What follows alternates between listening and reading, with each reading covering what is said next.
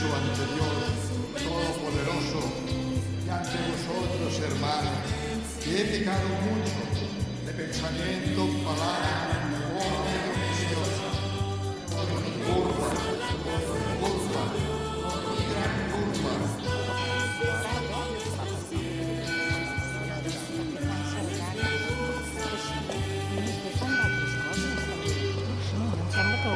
D'un ben tren, no? Pues sí, però passaràs bé. Oye, aquest senyor que... Quiere descubrir el amor que Dios le profesa. ¿Qué dice? ¿De dónde sale usted? Ay. Montserrat Baró es una santa. Ay. Ay, vols dir que no os interesa. No, sus revelaciones sanan. ¿Es que no te interesa? Dios habla a través de ella. ¿Vas aquí? Matilde, nos vamos. Vale. Gracias. No, espere. Señora, espere. Usted puede curarse. No nos interesa. Usted puede curarse. Montserrat Baró es una santa. Bienvenidos a CES, al tercer episodio de Over the Top Plus, el programa donde cada mes os traemos un resumen de las noticias más destacadas del mundo de la televisión. Comentamos todo aquello que estamos viendo y ponemos especial atención en analizar con spoilers la serie del momento. Todo ello en menos de 2 horas, o en poco más de 2 horas, y con la inestimable presencia de mi amigo y compañero Gerard Rafar. Buenos días, Jerry, ¿cómo estás? Buenos días, pues muy bien. Por vacacional total, después de casi un mes en Argentina, y nada, bueno, bien. O sea, no me puedo quejar. Bueno, feliz día de la Constitución, porque estamos grabando hoy en festivo, justo un día antes de publicación. ¿Y qué tal? ¿Qué tal en Argentina? ¿Por dónde has estado? ¿Por Buenos Aires, me imagino? ¿Has subido arriba, luego has bajado a Patagonia? Estaba en las fronteras. Está en Buenos Aires los primeros días, luego he ido a la frontera con Bolivia, luego Iguazú, que hace frontera con Brasil, Ushuaia, que hace frontera con nada, y luego Calafate y Chaltén, que es fronterizo con Chile. Y toda la zona central de Argentina, que es enorme, para otro viaje. Bueno, en Bolivia estuviste ya, ¿no? Cuando hacías la carrera te ibas en verano ahí a hacer voluntariado. Hice un año así de una especie de intercambio en Bolivia, y para mí siempre lo diré, es el viaje de mi vida. ¿Y qué? ¿Has podido ver alguna serie en Argentina o...? Nada. Ahí quería aprovechar para ver algunas series de Star dentro de Disney+, pero por lo visto está separado. Y claro, no tenía acceso a Star, solo a Disney Plus, y entonces solo podía ver las series de Disney, que aproveché, acabé de ver Loki, que ya la comentaremos, pero nada, no pude ver nada, solo tenía Netflix para mi gozo y disfrute. Bueno, pues nada, no solo de Netflix vive el hombre. Nosotros hoy vamos a analizar en el Plus La Mesías, la serie de Javier Calvo y Javier Ambrosi. Y vamos a tener pues todas nuestras secciones habituales. Vamos a tener las noticias, vamos a tener una nueva de preguntas de los oyentes, las series que hemos visto, comentaremos, luego nuestro concurso, resolveremos cuál era el corte del mes pasado y os pondremos el del mes que viene. En fin, todas las típicas cosas que conforman nuestros programas Plus y que ya conocéis. Este mes en Over the Top no habéis tenido newsletter, la última fue la reseña de Blue Lights, habéis tenido un par de podcasts en solitario mío, aprovechando que Jerry estaba en Argentina, uno hablando un poco de las opciones de publicidad en las plataformas, las que ya tenemos, y los planes que tienen estas de introducir anuncios en el futuro, muy cortito, y luego el podcast más largo, casi bimensual, que hago de repasando todas las series que he visto con los cortes y etcétera, ¿no?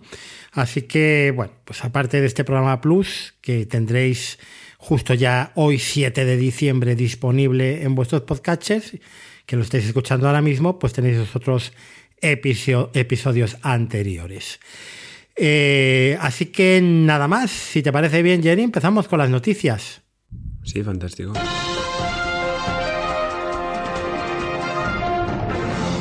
Las noticias.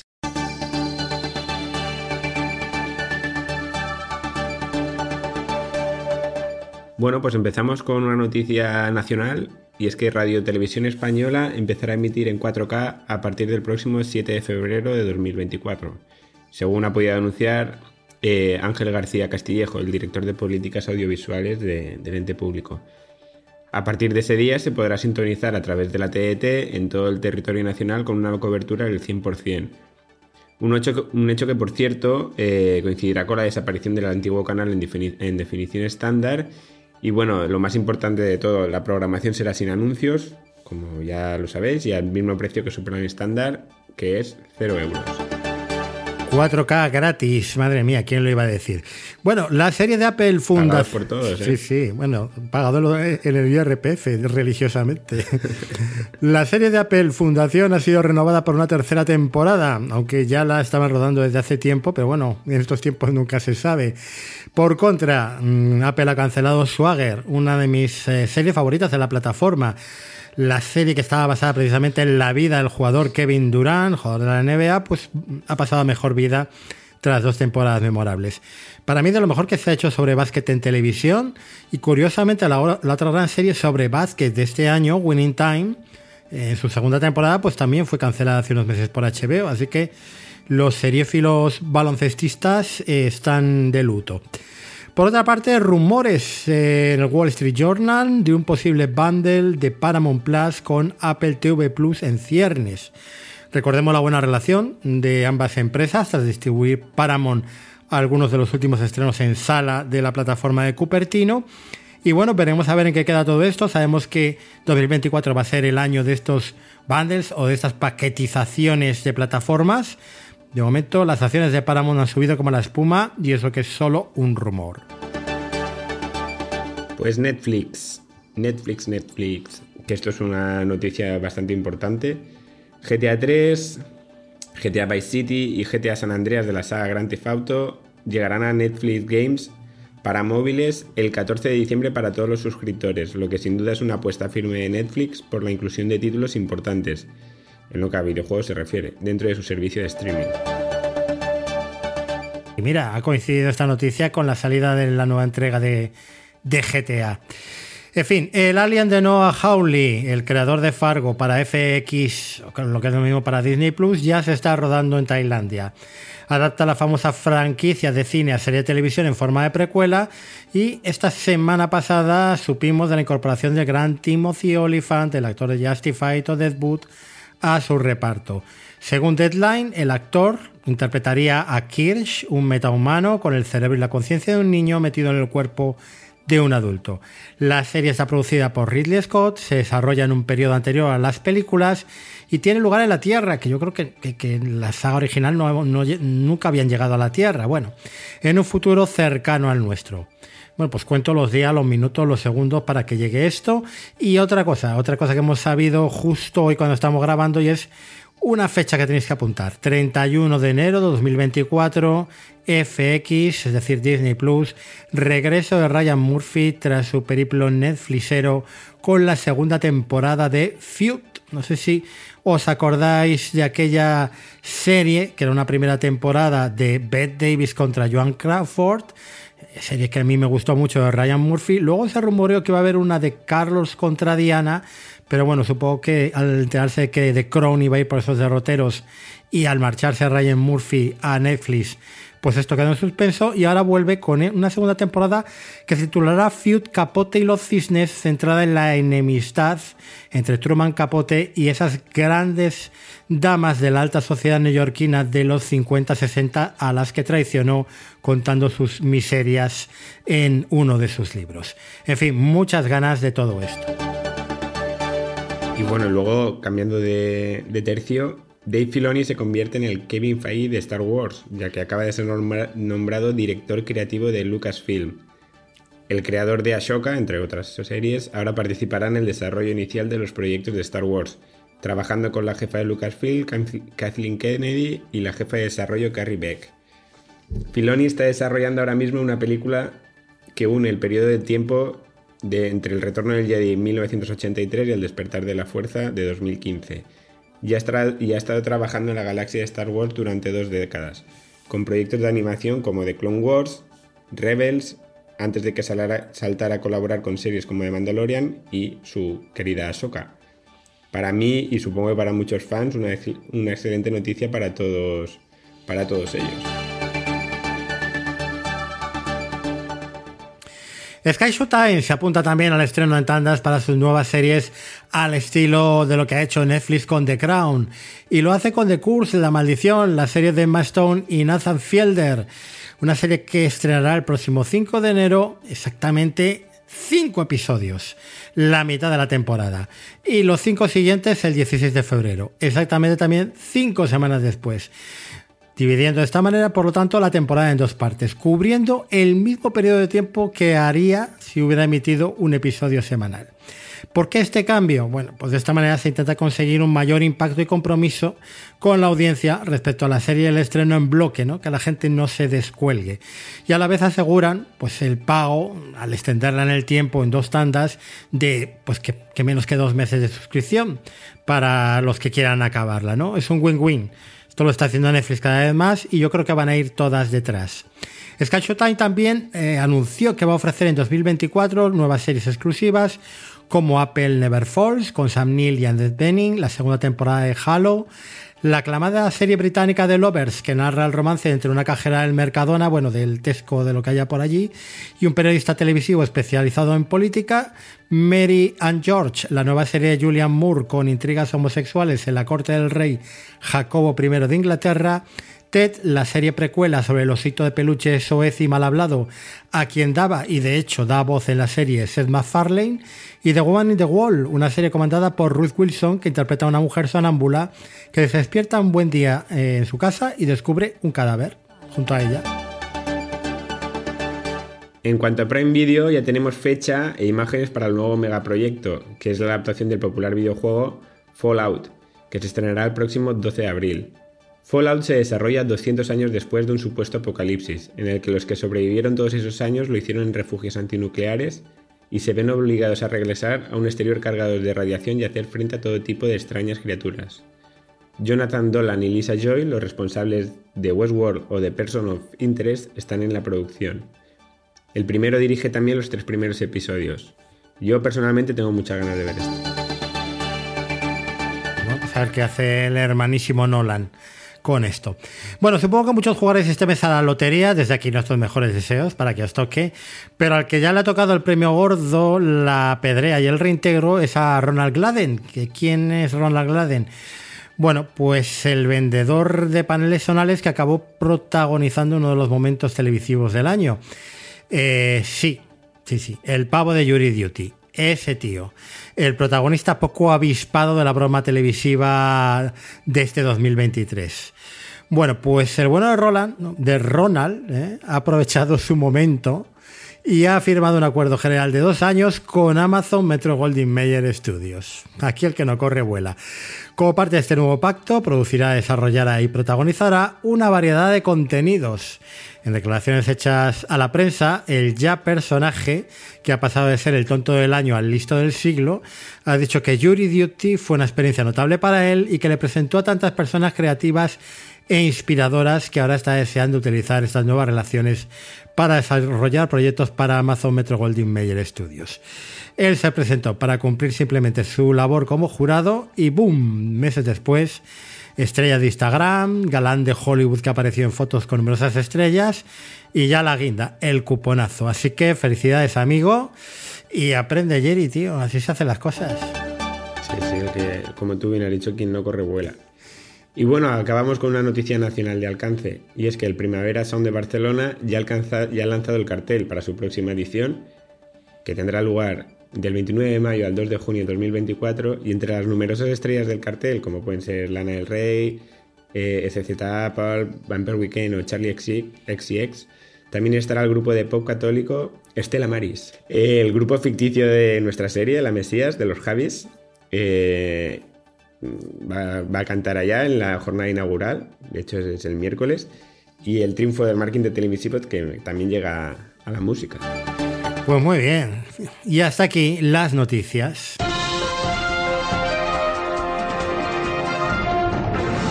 Bueno, y como os decíamos, tenemos una nueva sección en el programa, Pregunta el Oyente. Os hemos pedido que nos hicierais todas las preguntas que se os ocurrieran para responderlas, dudas, consultas. Y tenemos unas cuantas, la verdad es que nos habéis abrumado, así que empieza Jerry, dispara. Sí, hago yo las preguntas y tú respondes, que tú sabes mucho más, ¿eh? Bueno, si quieres tú comentar luego algo, pues lo mismo, ¿vale? Algo comentaremos. Mira, la primera es de Trífero y la pregunta es: ¿creéis que el futuro estará en consolidar las plataformas? Bueno, pues obviamente sí. Lo he comentado yo antes a raíz de la noticia de Paramount y de Apple. Creo que en 2024 lo vamos a ver más.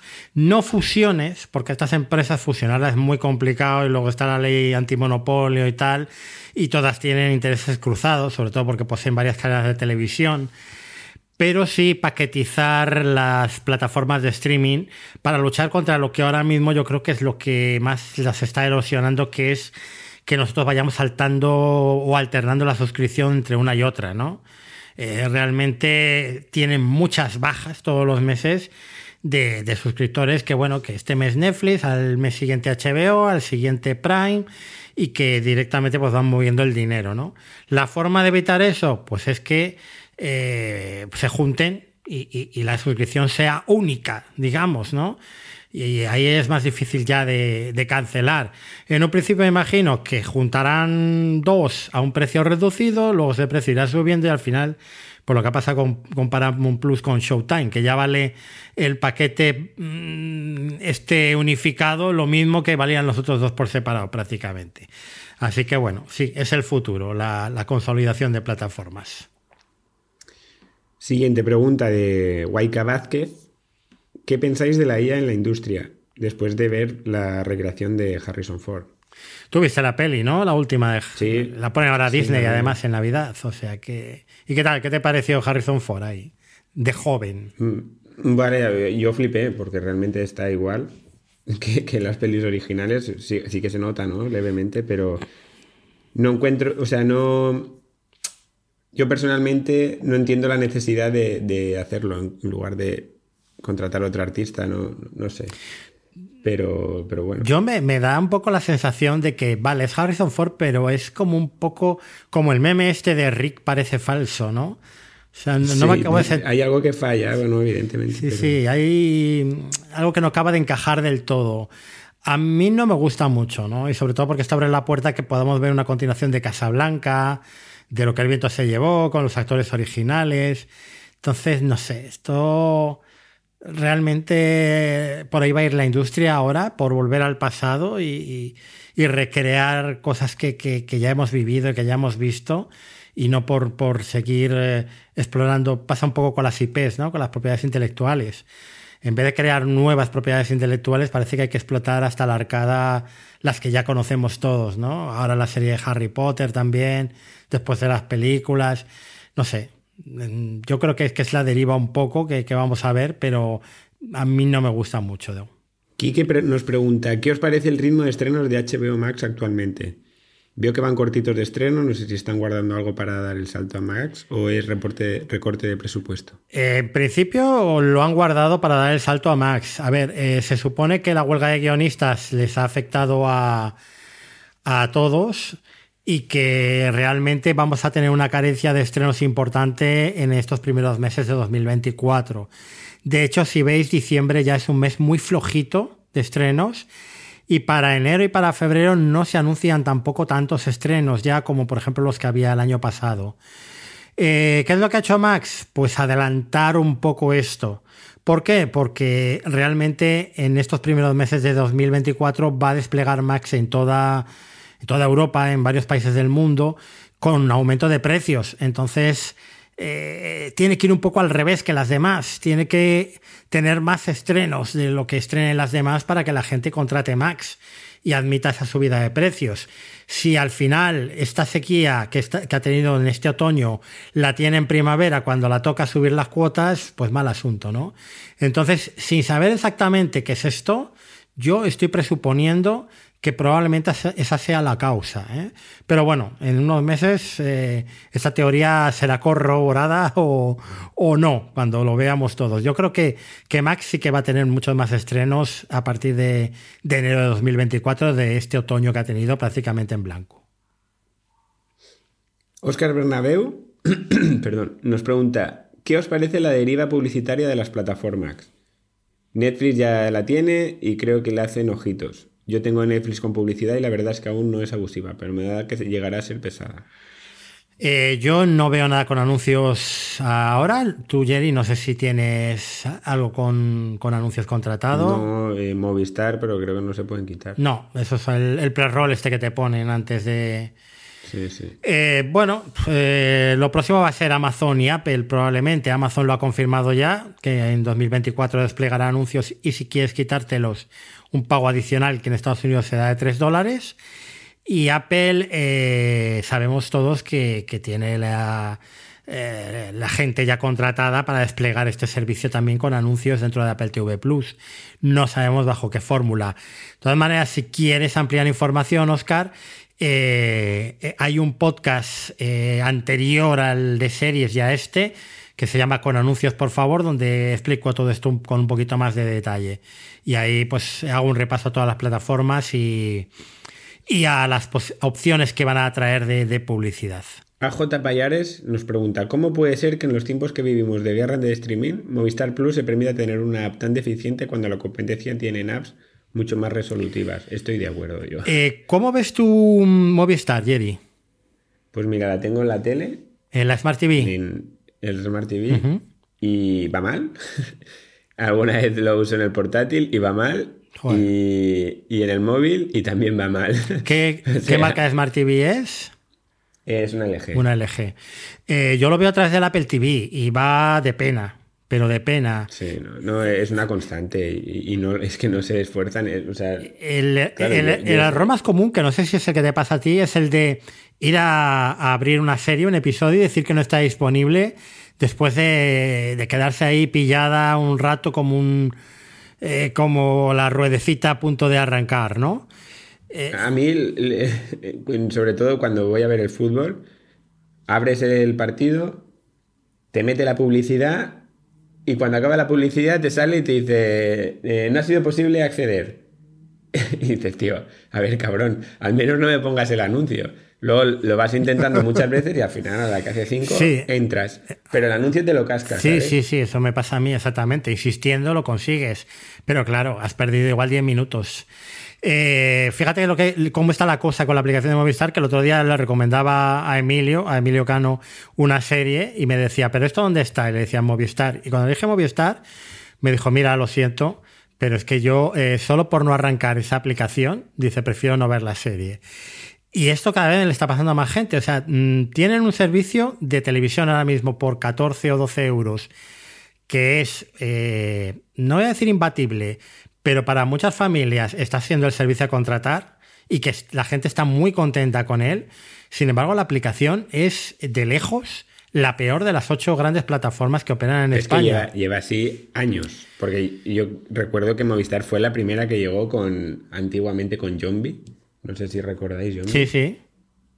Antes incluso que Netflix. Claro. Y ya iba mal. Y es que creo que desde... Bueno, en ningún momento he dicho, hostia, qué fino va esto. No sé, no se preocupan mucho en arreglar la plataforma. Y de hecho, si vais a las calificaciones de apps de Apple y así, tienen unas notas deficientes. No, y ahora es la voz populi ahora mismo. Igual que en su época lo era la aplicación de HBO España, lo es la de Movistar. O sea, con diferencia es la peor. ¿Qué pasa? Que yo no creo que sea tanto dejadez, sino cuestión de dinero. Yo creo que hacer una aplicación de cero tiene que costar un montón de pasta. Tiene que ser tremendamente complejo, porque además la aplicación de Movistar tiene un montón de canales lineales. No es lo mismo Netflix, que yo creo que ya hemos comentado aquí, y en FX Over the Top, con CJ Navas, las dificultades que está teniendo para emitir en directo canales en vivo Netflix. Y porque la aplicación de Netflix es la mejor, va como un tiro, pero claro, no tiene la complicación de la emisión en streaming real, ¿no? Que sí que tiene Movistar con los partidos de fútbol o con muchas cosas. Entonces, yo creo que es una tarea titánica y no sé realmente si ya se han puesto manos a la obra o si realmente es una de sus prioridades. Si no lo es, debería de serlo. Porque, como digo, todos los seriefilos en España ahora mismo es la conversación, ¿no? Que la app de Movistar es deleznable y que realmente hay mucha gente que no se da de alta o que se piensa en dar de baja por culpa de esta aplicación. Pero bueno, entiendo que las cosas no se pueden hacer de hoy para mañana, así que veremos a ver. Vamos a darle otros 8 años a ver si así... Bueno, y acabamos con la pregunta de CJ Navas, que consiste en cuál es la serie que más os ha sorprendido y la que más os ha decepcionado en el 2023 y cuál es la que más esperáis para este 2024. Si quieres empiezo yo. Sí, empieza tú. Pues la que más me ha sorprendido, vale que es un poco mainstream, pero es The Last of Us. Me esperaba una cosa muy similar a The Walking Dead y me he encontrado una serie que, bueno, que se centró en diferentes aspectos, las relaciones entre las personas, con un cuidado del producto magnífico, y para mí es la serie del año. Mi caso, Moving, la serie de Disney Plus de Hulu, la serie coreana. No me esperaba nada, vi el primer episodio, realmente no me dijo nada. Todos me dijiste que siguiera, que insistiera, y al final, bueno, es una serie que va a estar en mi top 20 del año y que, bueno, disfruté muchísimo viéndola. Me pareció una serie fantástica. Así que es lo que más me ha sorprendido. Pues pasamos a lo que más nos ha decepcionado en el 2023. Y en mi caso es Secret Invasion de Disney Plus, dentro de todo el universo Marvel. Y para mí fue la guinda del pastel ya de la decadencia que está sufriendo el MCU. Un producto que podía dar tanto de sí en cuanto a guión y argumentos se convierte en una cosa absurda. Y a mí personalmente me ha desanimado a seguir viendo las películas y series de Marvel y bueno, por eso le he dado la mayor decepción de este 2023, porque además a este personalmente le tenía muchas ganas por todo lo que nos podía aportar y al final se quedan dos giros de guión realmente lamentables. Bueno, y en mi caso pues lo mismo, no es la peor serie del año, pero la que más me ha decepcionado fue 1923. La serie de Taylor Sheridan. Yo venía de ver 1883, estaba viendo Yellowstone y, bueno, ¿qué me esperaba aquí? Pues un Yellowstone de época con mucho más dinero y encima con Helen Mirren y Harrison Ford. No con Kevin Costner, que da para lo que da al final el hombre, ¿no? O sea, actores aquí de primera fila. ¿Y qué obtuve? Pues obtuve un culebrón contado en dos espacios geográficos que no tenían nada que ver.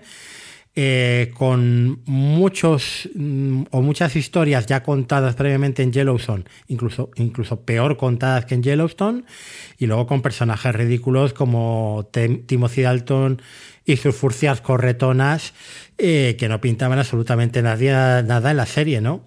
Entonces, bueno, pues entre eso, lo del internado de los indios, que luego lo hemos visto mucho mejor contado en Reservation Dogs, etcétera, pues una serie muy, muy ramplona y muy por debajo del nivel habitual de Taylor Sheridan. Eso es lo que más me ha decepcionado.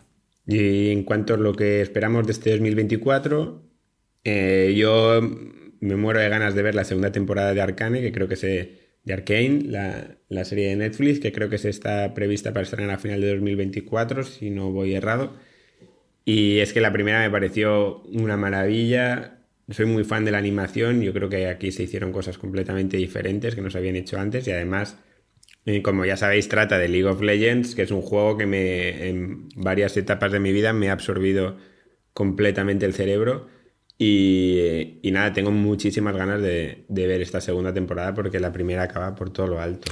Pues si eres tan fan de la animación, en Netflix, Samurái de Ojos Azules. Yo solo he visto un episodio. Realmente a mí no me atrae ahora tanto ver cosas de animación y la he dejado un poco ahí aparcada, pero los comentarios que oigo a todo el mundo son fantásticos.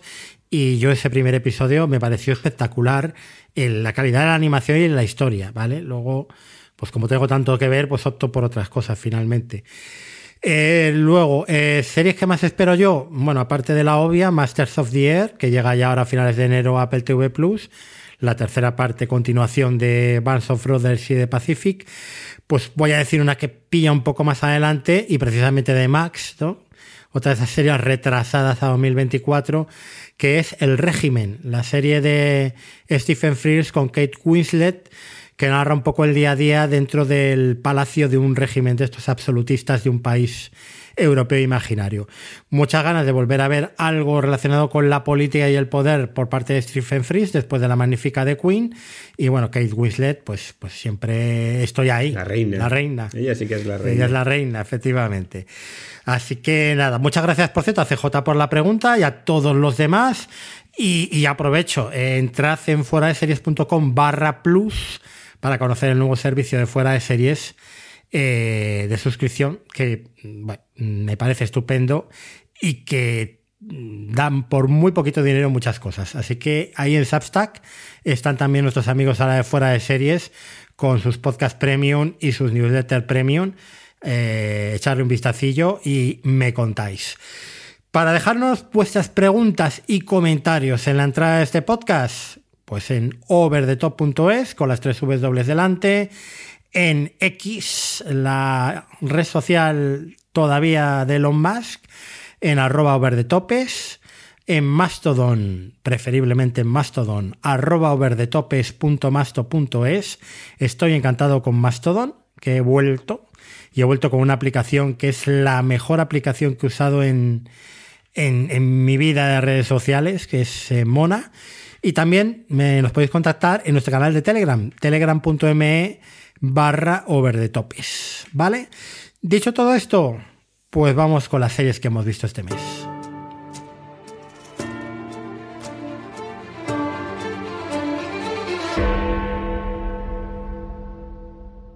¿Qué has visto este mes, Jerry?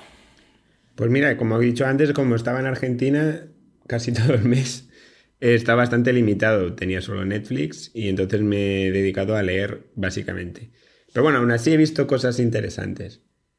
Primero de todo quiero comentar Luz en la Oscuridad, que es el nuevo programa de True Crime de Movistar Plus, de Carla Porta y de su grupo, que son los que nos trajeron Crims y entre ellos el de Crims de la Guardia Urbana, que en Cataluña son muy populares. Y aquí en Movistar han hecho una miniserie de 4 capítulos con 2 casos diferentes, 2 por capítulo, en el que se analizan esos 2 casos.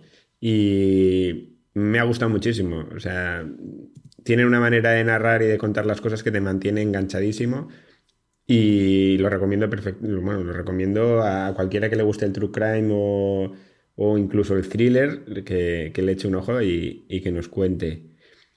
Luego, en Netflix vi la serie de La Luz que no puedes ver, que son 4 episodios y que ya lo comentamos en las noticias del primer episodio que participé, que trata sobre, bueno, está ambientada en la Francia ocupada nazi, la protagonista es una chica ciega y luego hay un soldado nazi que arregla radios, bueno, en fin. En lo personal, pues, voy a hacer un resumen rápido. Me parece un pastelón, un melodrama, sin más. O sea, son 4 episodios. Yo vi el primero y dije, bueno, esto no me va a aportar nada. No, lo mejor son Mark Ruffalo y Hugh Laurie, uh-huh, que tienen un papel bastante protagonista, pero ya la historia no... Es que no, yo, al menos en lo personal, no hay por dónde pillarla. Creo que el libro ganó un Pulitzer. Sí, no. Y las malas críticas vienen de ahí. De que el libro debe ser maravilloso y la serie ha sido muy ramploncilla, ¿no? Y ha simplificado mucho todo. No sé cómo la han podido adaptar, pero luego ahí tiene un punto fantasioso de un día más. Bueno, en fin, no voy a meterme mucho en materia, pero si tengo que dividirlo entre recomendarla o no, no la recomiendo. Uh-huh. Luego Loki, la segunda temporada. Si bien comenté que cuando empecé a ver la temporada no entendía nada. Acabó la segunda temporada y sigo sin entender nada. Entiendo el final, entiendo que hay un gran momento, sí, o punto álgido que me llegó a emocionar sin realmente entender qué estaba pasando. Pero bueno, no sé. Yo recomiendo que escuchen a gente que haya entendido cuando le expliquen la serie, porque yo no he sido capaz. No. Es una lástima, porque la primera yo recuerdo disfrutarla muchísimo, pero esta segunda hay muchos ases bajo de la manga y muchas historias que no he sido capaz de comprender y no la he disfrutado. No, el final ha sido digno al menos, pero bueno, en fin. Sí, pero ya te digo, no lo he entendido mucho, pero da igual. Ahí está el final, muy grande y bueno, ya veremos. Y luego la película de David Fincher, El asesino, también en Netflix, que lo estrenaron en el cine y a las 2 semanas estaba ya colgada la plataforma. Tenía muchísimas ganas de ver esta película por el director, por el actor principal que llevaba mucho tiempo sin aparecer, que era Michael Fassbender, y me he encontrado una película bastante simplona que no me ha dicho nada. Como bien dice el título, es un asesino que se dedica a asesinar toda la película y ya está. Es que no hay ni mensaje. ¿Qué ocurre en el asesino? El asesino asesina. Claro, pero que es un sicario, al fin y al cabo. Bueno, en fin. Me esperaba algo más. Yeah. O sea, de verdad que me esperaba algo más. Pero si cambias a Michael Fassbender y al director y metes a Jason Statham y cualquier director ramplón de películas de acción, tienes un producto muy similar. Una decepción. No sé. Una que me ahorro. En fin. Sí. La verdad es que no la recomiendo para nada. Bueno, pues voy yo. Tercera temporada de Reservation Dogs, que en un principio íbamos a hacer este plus de Reservation Dogs y a mí me ha decepcionado bastante, ¿vale? ¿Sigue siendo una buena serie? Sigue siendo una buena serie. ¿Es la maravilla de la que habla la crítica americana? Yo no lo veo por ningún lado. De hecho, a mí me gustó mucho más la segunda temporada, mucho más divertida, con episodios mucho más redondos y con un final maravilloso que para mí tenía que haber sido el final de la serie. ¿Qué ocurre? Que después de estar en California trae a los protagonistas otra vez de vuelta a la reserva y solo 2 personajes sufren una cierta evolución. El personaje de Laura y de Willy Jack. ¿El resto? Pues nada, niente, parados por la nieve. Ahí quedó su evolución. ¿Qué es lo que cuenta? Pues se dedica a contar la historia de los abuelos de los protagonistas. Que no está nada mal, que tiene episodios que siguen siendo muy interesantes e incluso brillantes y otros que siguen siendo un peñazo. Que ese es el principal problema que le veo yo a Reservation Dogs, que tiene episodios magistrales y maravillosos que te emocionan con momentos de lagrimita, de levantarte y aplaudir, y otros episodios pues que son pues de la siesta de las 4. Y ante una serie tan irregular y una temporada que de verdad me ha parecido completamente innecesaria, con un cierre mucho menos redondo que el que tuvo la segunda, pues eso, que la serie está bien, que me ha gustado verla, pero no mucho más, ¿vale? El otro lado, la serie de Berto Romero. Empecé a verla, me parecían los sketches de José Mota haciendo de Iker Jiménez. Pero bueno, aguanté un poquito y me quedé. ¿Me quedé por quién? Por Buenafuente, porque Buenafuente está espectacular. Berto está espectacular también, haciendo un personaje súper contenido. ¿Qué es el otro lado? Por cierto, que no lo he dicho, no estoy contando aquí ni argumentos ni nada. El otro lado es una serie de misterio en la cual un especialista en ocultismo se dedica pues a investigar un poltergeist que ocurre pues en una vivienda de una mujer, ¿vale? Y entonces tenemos a Berto Romero haciendo este personaje de investigador venido a menos, de experto en lo paranormal, y luego tenemos a su compañero Gorka Romero, que es el alter ego de Iker Jiménez, que tiene un programa de televisión, que es un poco de aquella manera, y te van contando un poco en flashback un caso donde coincidieron ellos cuando eran jóvenes, el caso posterior, y luego Buenafuente, que hace un poco del espíritu del maestro de ambos, de una especie de Jiménez del Oso de los 80, y que es súper divertido. O sea, el personaje de Buenafuente es súper divertido. Miedo, de verdad, que no da miedo. Risas, unas cuantas. No es la octava maravilla del mundo, te diviertes. Yo la estoy siguiendo, la estoy viendo cada jueves que ponen 2 episodios.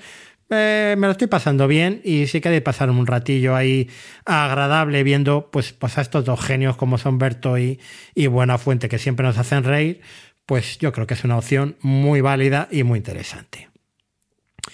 Más series. Apostando, Bucky, la serie de HBO Max.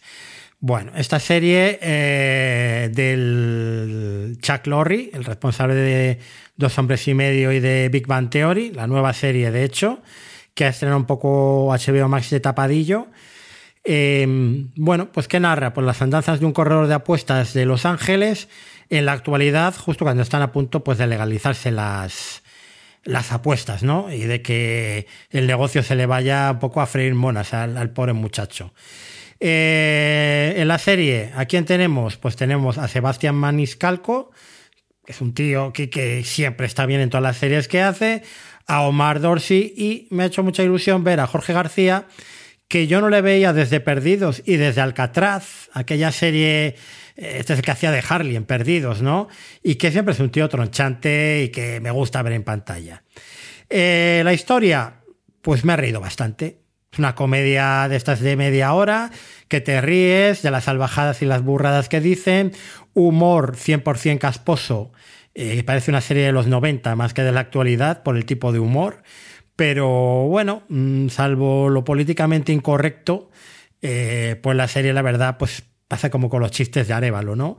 Mitad de sonrojo de qué hace este señor contando estas cosas a estas alturas y luego, pues como todos somos humanos, pues nos reímos también de estas mamarrachadas y de estas salvajadas. Lo mismo, yo creo que mejor el otro lado que Apostando, pero un poco el mismo hueco, ¿no? Serie que se ve rápido, que te ríes un rato y a otra cosa mariposa.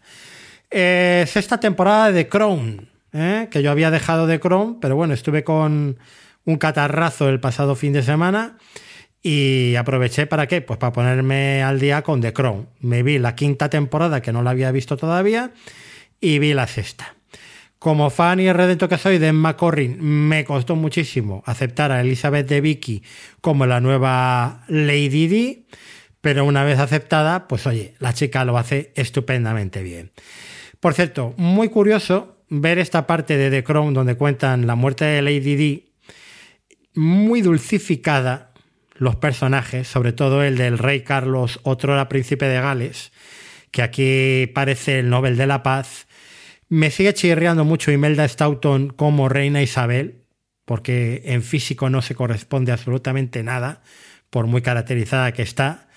Y lo que digo, la serie está muy edulcorada. De hecho, si habéis visto The Queen, que es la misma historia contada por Peter Morgan, pues esta es del 2012, ¿será? ¿The Queen o del 2008? No lo sé ahora exactamente. Pero más o menos la misma historia. La muerte de Lady Di, los días estos en los que la monarquía británica no supo reaccionar a tiempo. Bueno, pues en The Queen, en la película, que además le dio el Oscar a Helen Mirren, lo narraba todo muy, yo creo que de una forma mucho más austera y más sólida, y desde luego Tony Blair era el héroe de la función, y aquí ha cambiado las tornas. Aquí el bueno es el príncipe Carlos, ¿eh? El príncipe Carlos es un hombre humanista que llora la muerte de su ex esposa, que en el fondo la quería pero no supo estar a la altura. Bueno, esto es para ponerse a mear y no echar gota. Y luego, pues tenemos, pues yo qué sé, que al final son todos muy buenos y que de Lady Di era maravillosa y que todos son muy, muy... Yo no creo que la familia real británica se haya ofendido por esta serie, porque es un jabón y una lisonja perpetua. Vamos a ver cómo acaba esto. Para mí The Crown no es ni de lejos lo que fue en su día. Esto, The Crown en las primeras temporadas era como el Times, leer el Times, y esto es como leer el Sunday Mirror. Y sí que aún así, siendo una serie muy por debajo de lo que fue, ocurre que tiene episodios maravillosos aún, como este episodio 2 de esta nueva temporada, Dos fotografías, que es un episodio que te va contando el making of de dos fotos que en su momento marcaron el devenir de la familia real británica, que fue la primera foto de Diana de Gales con Dodi Al-Fayed y la correspondiente réplica de fotografía del príncipe de Gales con sus hijos en Escocia, y te la va contando a través de los ojos de los dos fotógrafos que la hicieron. Este episodio es absolutamente maravilloso, para mí uno de los mejores del año, y son esas pequeñas gotas que todavía sigue teniendo The Crown ahí en su interior, pero el tono general es muy, muy blandito, muy culebronero y muy poco edificante. Sigo hablando de Fargo. ¿Tú te acuerdas de Fargo, la primera temporada, Jerry? Sí, la primera, la segunda y no sé si vi dos o tres, pero Ahí me caí. Pues mira, de Fargo de la primera temporada yo me acuerdo que hablamos tú y yo en el primer programa de Cinemateca, sí, de la peli y de la serie. Bueno, pues esta quinta temporada por fin vuelve a ser un poco los inicios de Fargo, ¿vale? He visto 2 episodios, me han gustado mucho los 2. Tenemos a Jon Hamm haciendo de villano, tenemos a Juno Temple, que viene de hacer Ted Lasso, que viene de hacer La Oferta, donde estaba maravillosa en la serie de Paramount sobre el rodaje del Padrino, y tenemos a Jennifer Jason Leigh. Y es otra vez, pues eso, el primer episodio es espectacular, sobre todo el final, Fargo en estado puro, ¿no? La ruina humana moral, lo que ocurre en esos pueblos de Dakota del Norte y Minnesota, bueno, el crimen como un hecho absurdo, el humor negro, es todo maravilloso. Así que muy enganchado a Fargo y desde aquí mi recomendación.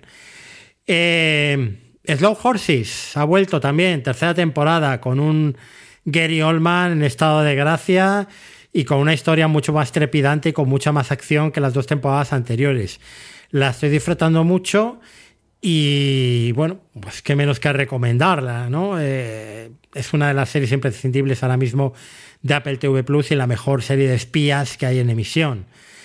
Y luego, por último, Asesinato en el Fin del Mundo, una serie de la que ya hablé en el último podcast en solitario, una serie que me tiene absolutamente fascinado, una serie sobre la que estoy escribiendo ya una reseña muy, muy larga, porque es una serie que va a estar al final en mi top de lo mejor del año. ¿Y qué más puedo deciros? De nuevo, Batman Gleig y Matlin haciendo una serie que se sale un poco de los cánones, en este caso adentrándose en el mundo de Agatha Christie y poniéndolo al día, y una serie con una Emma Corrin maravillosa como protagonista, una serie que se disfruta muchísimo y que ahora mismo es mi cita imprescindible de la semana. Así que un poco esto es todo lo que he visto. Recomendaros por último que el día 10, dentro de unos días, se estrena en Movistar Normal People. Es una serie que no es de este año, es de 2020. De hecho, en 2020 se estrenó en Stars, pero la recomiendo porque es una de mis series favoritas de todos los tiempos y fue para mí la mejor serie del 2020. Así que los que no la vierais en su momento la vais a poder ver en Movistar Plus dentro, pues, de 3 días. Y hasta aquí mis recomendaciones.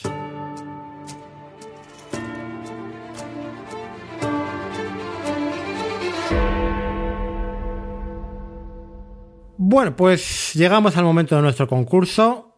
Conozco la serie.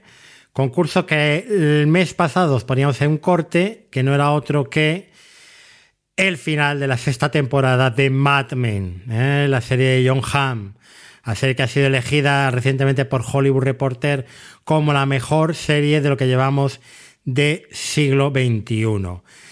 Y la verdad es que muy poquita gente la ha acertado. En concreto, 4 personas solamente acertaron qué era esta serie. Julio, que decía la serie de Mad Men, a mí se me quedó grabada también esa escena. Javier, que decía, tiene menos mérito, pero porque fue el segundo en contestar, la serie de Mad Men. Diego decía que sin duda la serie de Mad Men, y ese final de temporada le dejó mucha huella. Dice, porque es donde Don Draper por fin acepta su deplorable pasado. Y bueno, que recordaba algunos momentos de esa temporada, de la infancia, los flashbacks de la infancia de Jon Hamm.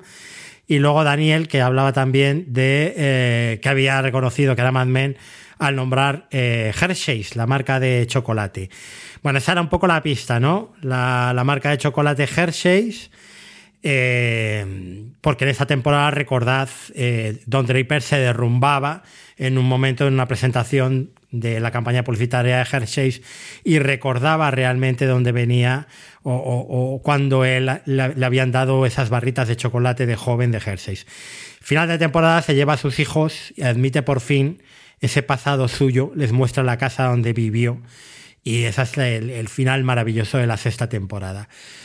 Bueno, vamos a hacer el sorteo de la camiseta de Over the Top, así que vamos a usar a Siri para este, va a ser de voz indecente, tapar vuestros Siris, chicos, porque si no van a reaccionar. Oye, Siri, Un número aleatorio entre el 1 y el 4. Un número aleatorio entre 1 y 4 es 2. 2. Pues el 2 es Javier, que además en orden de que os he nombrado, pues Javier fue el segundo que respondió. Además, Javier Romero, pues has ganado la camiseta de Verde Top. Ahora me pondré, cuando acabe el programa, en contacto contigo. Y bueno, pues me das los datos, se los paso a Jorge para que desde la tienda de Fuera de Series pues os den la camiseta. El resto, pues ya sabéis que podéis comprar los productos de Over the Top en la tienda fueradeseries.com/tienda. Ahora mismo han tenido descuentos especiales por el Black Friday, me imagino que por Navidad alguna cosa habrá. Nosotros tenemos un código de descuento del 10% con el código Over the Top, todo en mayúsculas. Y para aquellos que queréis seguir concursando, pues tenemos un nuevo corte de audio que el mes que viene servirá para sortear. Nos habéis pedido que una taza, porque decís que ahora hace mucho frío para las camisetas, que mejor una taza para tomarse un café calentito mientras escucháis Over the Top. Bueno, pues vamos a sortear una taza de Over the Top. El corte lo elegí a Jerry, con lo cual... Es muy difícil, ya pido disculpas. Jerry es una madre, Jerry es una madre. El corte es facilísimo, entonces... El corte lo has decidido tú. O sea, entonces ya cuando me lo pasó pensé, joder, tío, ¿quién nos lo adivine? La serie era fácil y el corte es más fácil todavía. Pero bueno. Y luego os decimos la forma de contestar, que vamos a cambiar un poco, a ver si es más fácil que respondáis a través de redes sociales que con comentario en la web. Entonces, el corte del Conozco la Serie de este mes de diciembre es el siguiente. ¿Qué le pareció formar pareja con él? ¿Qué me pareció? Uno no escoge a sus padres ni a su compañero. Verán, durante un tiempo lo apodaron el recaudador. Provenía de Texas y nadie lo conocía.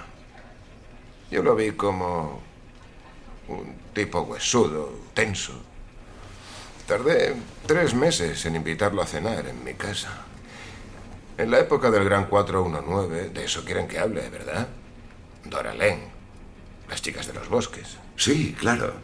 Pero cuéntenos sobre Cole. Hemos oído alguna historia. Un tío un poco extraño, ¿no?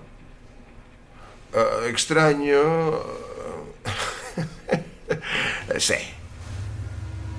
Rust... se peleaba con el cielo si no le gustaba su tono de azul.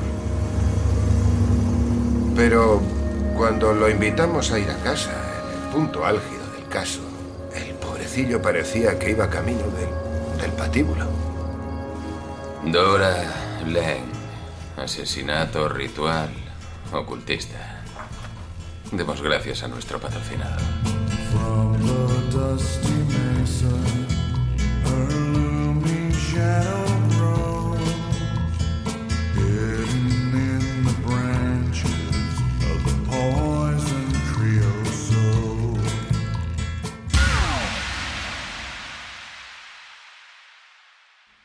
Bueno, pido disculpas, por la complejidad. Sé que la taza está muy cotizada. Y... encima con la música ya más fácil no se puede poner. Bueno, los que sepáis a qué serie nos referimos, simplemente a la serie, no hace falta la temporada. ¿Sabéis la temporada? Pues estupendo. En X, mensaje privado, ojo, privado. Nada de comentario público. En X, @overdetopes, en Mastodon, @overdetopes, @masto.es y en Telegram, mensaje privado, @overdetopx, ¿vale? Y el mes que viene... os decimos quién ha ganado la taza de Over the Top. Y hecho todo este sorteo, nos vamos a la serie del mes.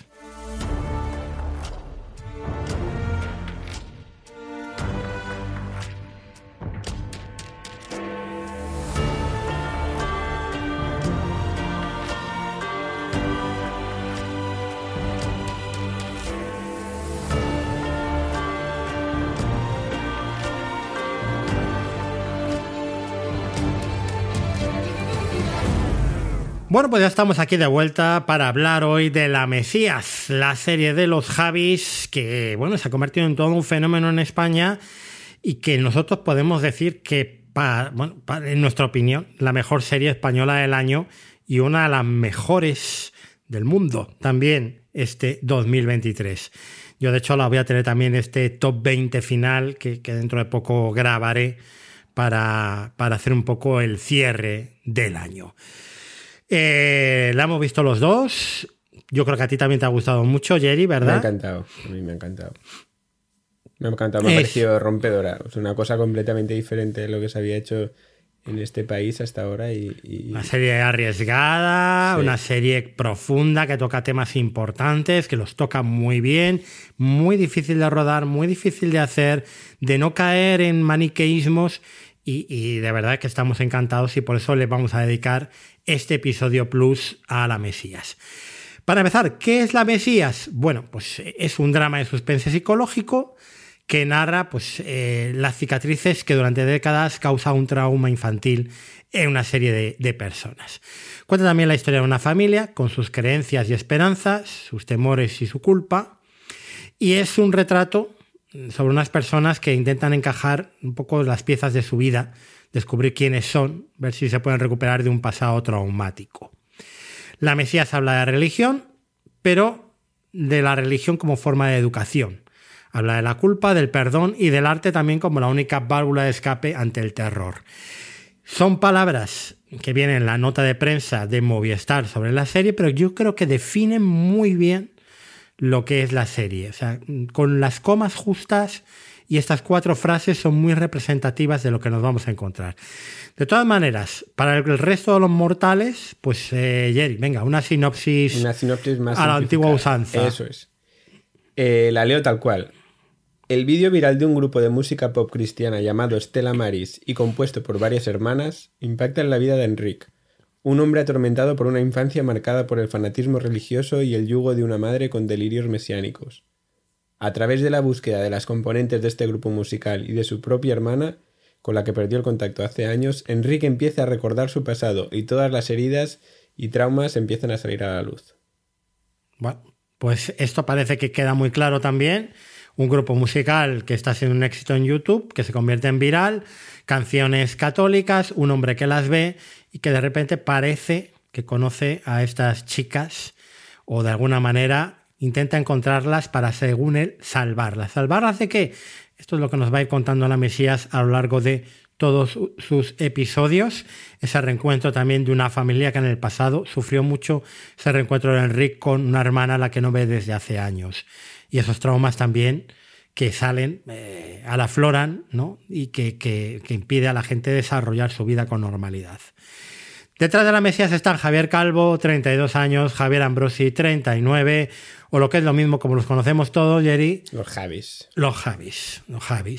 Javier Calvo tenía 17 añitos cuando toda España lo conocía como Fer, su personaje en Física y Química. Ambrosi, que en aquella época ya era un actor en ciernes, familia de actores, con Macarena también, Macarena Gómez. García. Y García. Tengo yo el día hoy cruzado. No, Macarena Gómez es otra actriz. Claro.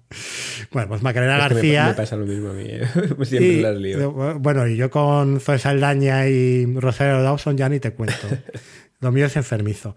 Bueno, pues Javier Ambrosi, familia de actores junto con Macarena García, y acaban, fíjate, estos dos jóvenes actores acaban fundando su propia productora, Suma Content, por cierto, un ejemplo de inclusión, y haciendo una serie de series y películas que se han convertido siempre en fenómenos de masas cuando se han estrenado. En primer lugar, la archiconocida Paquita Salas, que empezó en Flux, se la acabó en Netflix, que todos recordamos, ¿verdad, Jerry? Hombre, la joya de la corona, Paquita Salas. Divertidísima. Que yo creo que siempre les preguntan, ¿va a haber más temporadas de Paquita Salas? Y yo creo que Calvo y Ambrosi están ya a otras cosas, que es que a Paquita Salas. Recientemente en una entrevista dijeron que tienen una carpeta, que van apuntando cosas para una futura nueva temporada de Paquita Salas, pero que no es el proyecto que tienen a más inmediato corto plazo. Creo que ahora quieren hacer una película. Pero ellos tienen además los derechos, no los tiene Netflix, creo que son suyos. Bueno, La Llamada, primero musical, luego película, un éxito en toda España, y luego Veneno. Veneno, que es una serie que yo no he visto, yo que tengo la oportunidad de verla ahora porque en 3Player la ha puesto a disposición gratuitamente para todos los que simplemente estén registrados en... Tenéis una cuenta en la 3Player, aunque no paguéis, porque se va a estrenar a continuación, Vestidas de Azul, en breve, y que yo, todo el mundo que la ha visto, siempre me la ha recomendado, y que es una serie que tuvo unas críticas fabulosas tanto en España como en parte de la prensa norteamericana, ¿eh? Fíjate. Luego tenemos La Mesías, en este 2023, la serie de Movistar Plus, y ellos como productores, también Javier Calvo como creador, pues han estado en Cardo, proyecto de Ana Rujas y Claudia Costa Freda, y ahora pues siguen produciendo también Vestidas de Azul, ¿no? La continuación de Veneno, que como digo pronto podremos ver en A3Player. ¿Quién ha visto y quién ve a los Javis? Pues hombre, yo creo que son dos tíos que siempre han demostrado tener un enorme talento, ¿no? Sí, pero yo creo que al principio nadie los tomaba en serio y ahora están demostrando que bueno, probablemente sea de las personas o el equipo de trabajo con más talento a nivel nacional. Yo, desde luego, después de haber visto un montón de documentales, de entrevistas con ellos, que explican cómo han rodado las cosas, las dificultades que han tenido en La Mesías, cómo iban solucionando cada uno de esos problemas, yo pues estoy a sus pies. No puedo estar de otra manera con estos dos chavales, bueno, chavales ya crecidos, ¿no?, que están demostrando que desde luego saben hacer cine y hacer televisión. Luego, más cosas de La Mesías, el reparto. El reparto... Espectacular. Es que toda la serie está bien, pero yo alucinaba, en plan, ¿cómo han podido conseguir este reparto? Esta gente, ¿de dónde saca el dinero?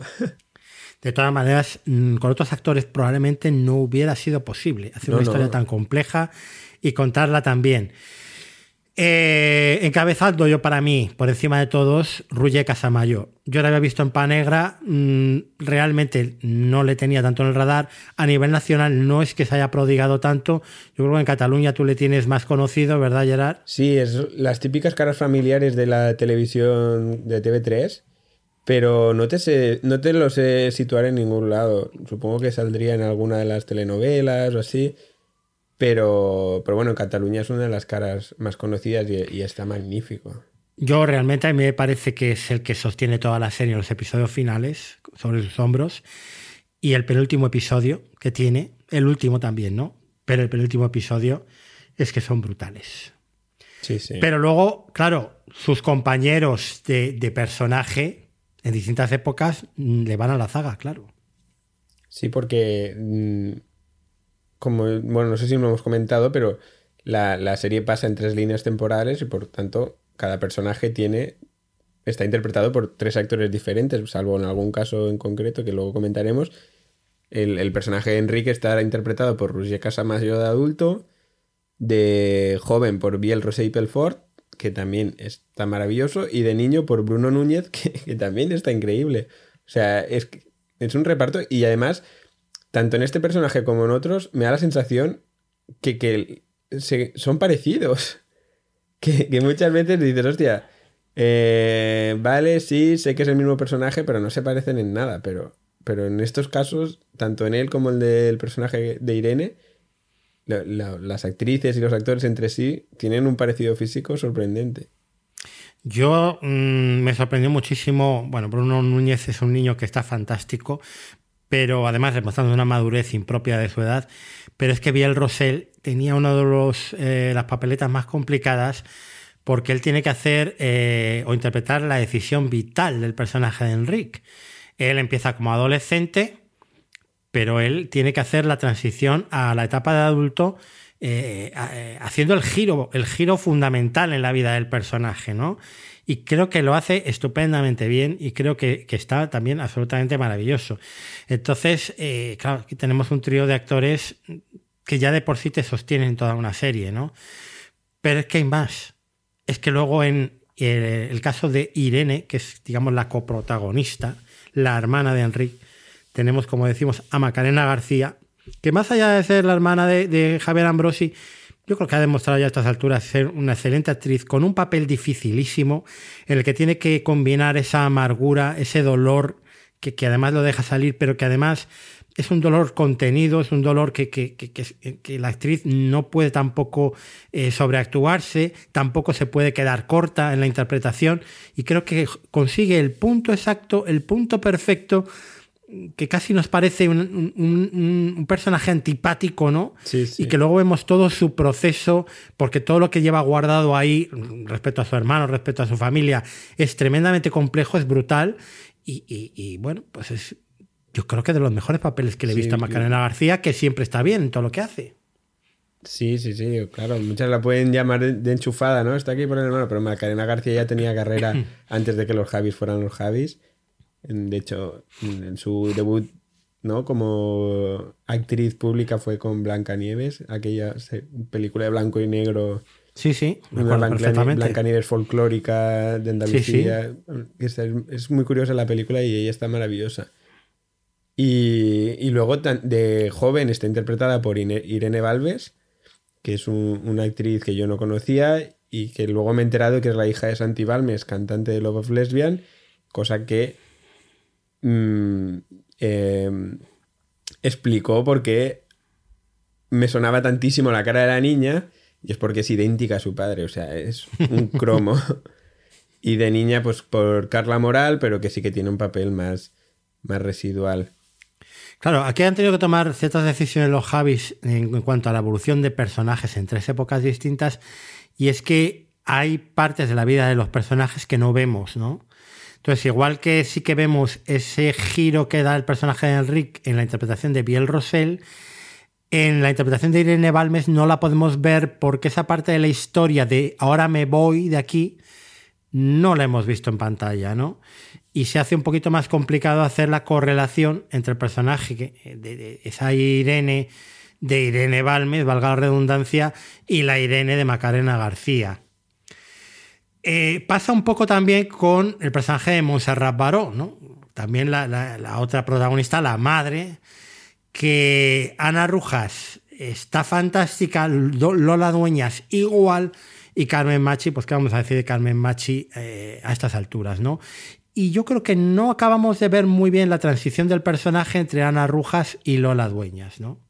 No, a mí en lo personal no es una cosa que me haya molestado del todo, porque creo que me lo deja mi imaginación y me puedo hacer una idea, ¿no? Que empoderarse en ese pensamiento mágico que... Bueno, es que tampoco... Luego lo comentaremos más en la parte con spoilers, pero si este personaje tiene un delirio y en esa casa todos le siguen el delirio, pues es como la líder de esa microsociedad. Entonces se vuelve una tirana, se vuelve... El personaje interpretado por Lola Dueñas, que está terrorífica. Pero da miedo, que aquí, sí, miedo de verdad, ¿eh? Joder, es increíble. Sí, porque luego tenemos también ahí a Carmen Machi haciendo un papel mucho más sutil, más de manipulación psicológica, de alguien sí, que ya... Es como que el personaje adulto, ¿no? El de Lola Dueñas está aprendiendo a someter... Sí. Y el de Carmen Machi ya tiene completamente sometido al ganado, y de hecho las dos ovejas descarriadas están fuera. Sí, además yo creo que Carmen Machi ya están un poco en plantanos, de solo tengo que chasquear los dedos, sí, para que todos estos hagan lo que yo quiero, ¿no? Entonces, y si no, pues desaparecen. Ana Rujas es la que más me ha sorprendido. Yo no la tenía tanto en el radar. Es cierto que tampoco soy el gran experto aquí en ficción española. Ya sabes que yo tiro por otros derroteros normalmente a la hora de ver series. Pero bueno, las series españolas importantes del año las veo siempre. Y yo no la había visto antes, o por lo menos no me acuerdo de haberla visto. Claro, me ha dejado completamente extasiado esta chica haciendo un papel tremendamente complicado de... madre psicópata, madre manipuladora, madre egocéntrica, pero a la vez desnortada completamente. Me encanta como los Javis, con una frase de guión, nos cuentan por qué ella es así. Aquí no hace falta extenderse en escenas, no hace falta hacer un flashback guarro para contar nada, no. Una línea de guión y entiendes ya la relación de esta chica con su familia, por qué está como está y por qué, en fin, pues la deriva de sus hijos va a ser la que es, ¿no? Y entonces ella, por un lado, borda muy bien ese papel dual de madre cariñosa, madre divertida, que lo da todo por sus hijos, pero luego a la vez es capaz de someterles a las más horribles humillaciones y al maltrato más terrorífico, no porque ella les trate mal, sino porque les hace vivir una serie de experiencias que son impropias para un niño de unos niños de su edad, ¿no? Sí, sí. Bueno, aquí yo realmente por ese personaje siento compasión, ¿no? Por el personaje interpretado por Ana Rujas, que ya ves que no sintoniza la misma frecuencia que nosotros, pero me da cierta compasión. Yo sí que la tenía conocida y ahora estaba mirando de qué, y es de una... Bueno, ya la había visto en alguna cosa puntual, pero yo la conocía alguna serie española, no sabía cuál, y es de una serie de 2011 que se llama Punta Escarlata. Anda. Que... Bueno, es que no recuerdo si lo echaban en televisión española, en Telecinco, pero era una serie esta de policías con el hijo del Francino, bueno, en fin, yo qué sé, una serie de estas del montón que en el 2011, pues figúrate cuántos años tenía, la vi. Bueno, para los que no conocíamos a Ana Rujas o no la teníamos ubicada, no se nos va a olvidar ya después de verla aquí en la Mesías. Para la Stella Maris, pues alguna tendría que cantar y claro, ¿a quién van a contratar si no a Maya Romero para hacer de Cecilia, que tiene un número final espectacular en la serie? Algunas cuantas canciones canta maravillosas y claro, yo hablando con Gerard antes de grabar digo, bueno, Amaya Romero, dice, claro, Amaya OT. Y yo decía, ¿pero qué Amaya OT? Yo no había caído que esta era la Amaya de OT. Claro, fíjate. Los Javis fueron profesores de interpretación en OT, en la edición de Amaya, y yo creo que ahí le echaron el ojo, aparte de porque es un artista enorme. Pero yo, si no habéis visto a Amaya en directo, os la recomiendo. Es una gran actriz, además, ¿eh? Hombre, es el gran descubrimiento. O sea, Amaya lo hace todo bien esta chica. Compone, toca el piano, canta, actúa, es una chica que vale para todo. Sí. Pues yo he quedado también muy sorprendido con la interpretación, sobre todo de Amaya, y que no la tenía ubicada. Digo, pues qué actriz que canta muy bien. No, es que canta antes que interpreta muy bien, además. Y luego otra de las niñas, bueno, aparte de Ninosca Linares, que es la pequeñina de 4 años, que luego contaremos alguna anécdota muy graciosa de ella en el rodaje, pues Aína, ¿no? Aína, que es un poco la jefa luego con galones, que de niña es Sara Martínez, que me gusta mucho, y de joven luego es Cristina Rueda, que está fenomenal, está fantástica también, con esa historia que luego comentaremos del príncipe Felipe en los spoilers, ¿no? Sí, así sí. Que muy, muy bien. La niña es increíble. O sea, la niña es increíble, cómo llora y cómo se emociona. Yo, de verdad que yo solo pensaba, ¿cómo han conseguido trabajar así de bien con tanto niño? O sea, es una cosa increíble. Pues porque tenemos dos directores que son directores de actores. Y esto no tiene por qué coincidir siempre, ¿eh? Luego tenemos a veces las interpretaciones que tenemos en las series, en las películas.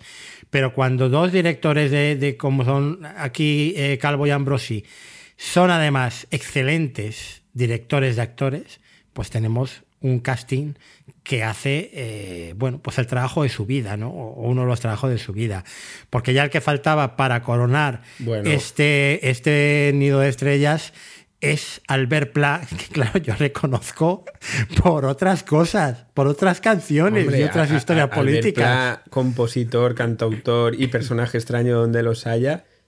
Aquí, bueno, claro, después de ver esta serie, pienso... El personaje es el Albert Pla que tenemos conocido en Cataluña por entrevistas, ¿no? Recientemente fue a la Resistencia por segunda vez y ven que es un personaje extravagante. ¿Ese es el personaje? ¿O realmente es una persona normal que es capaz de interpretar a un psicópata? ¿Sabes? Ahora ya me tiene desubicadísimo.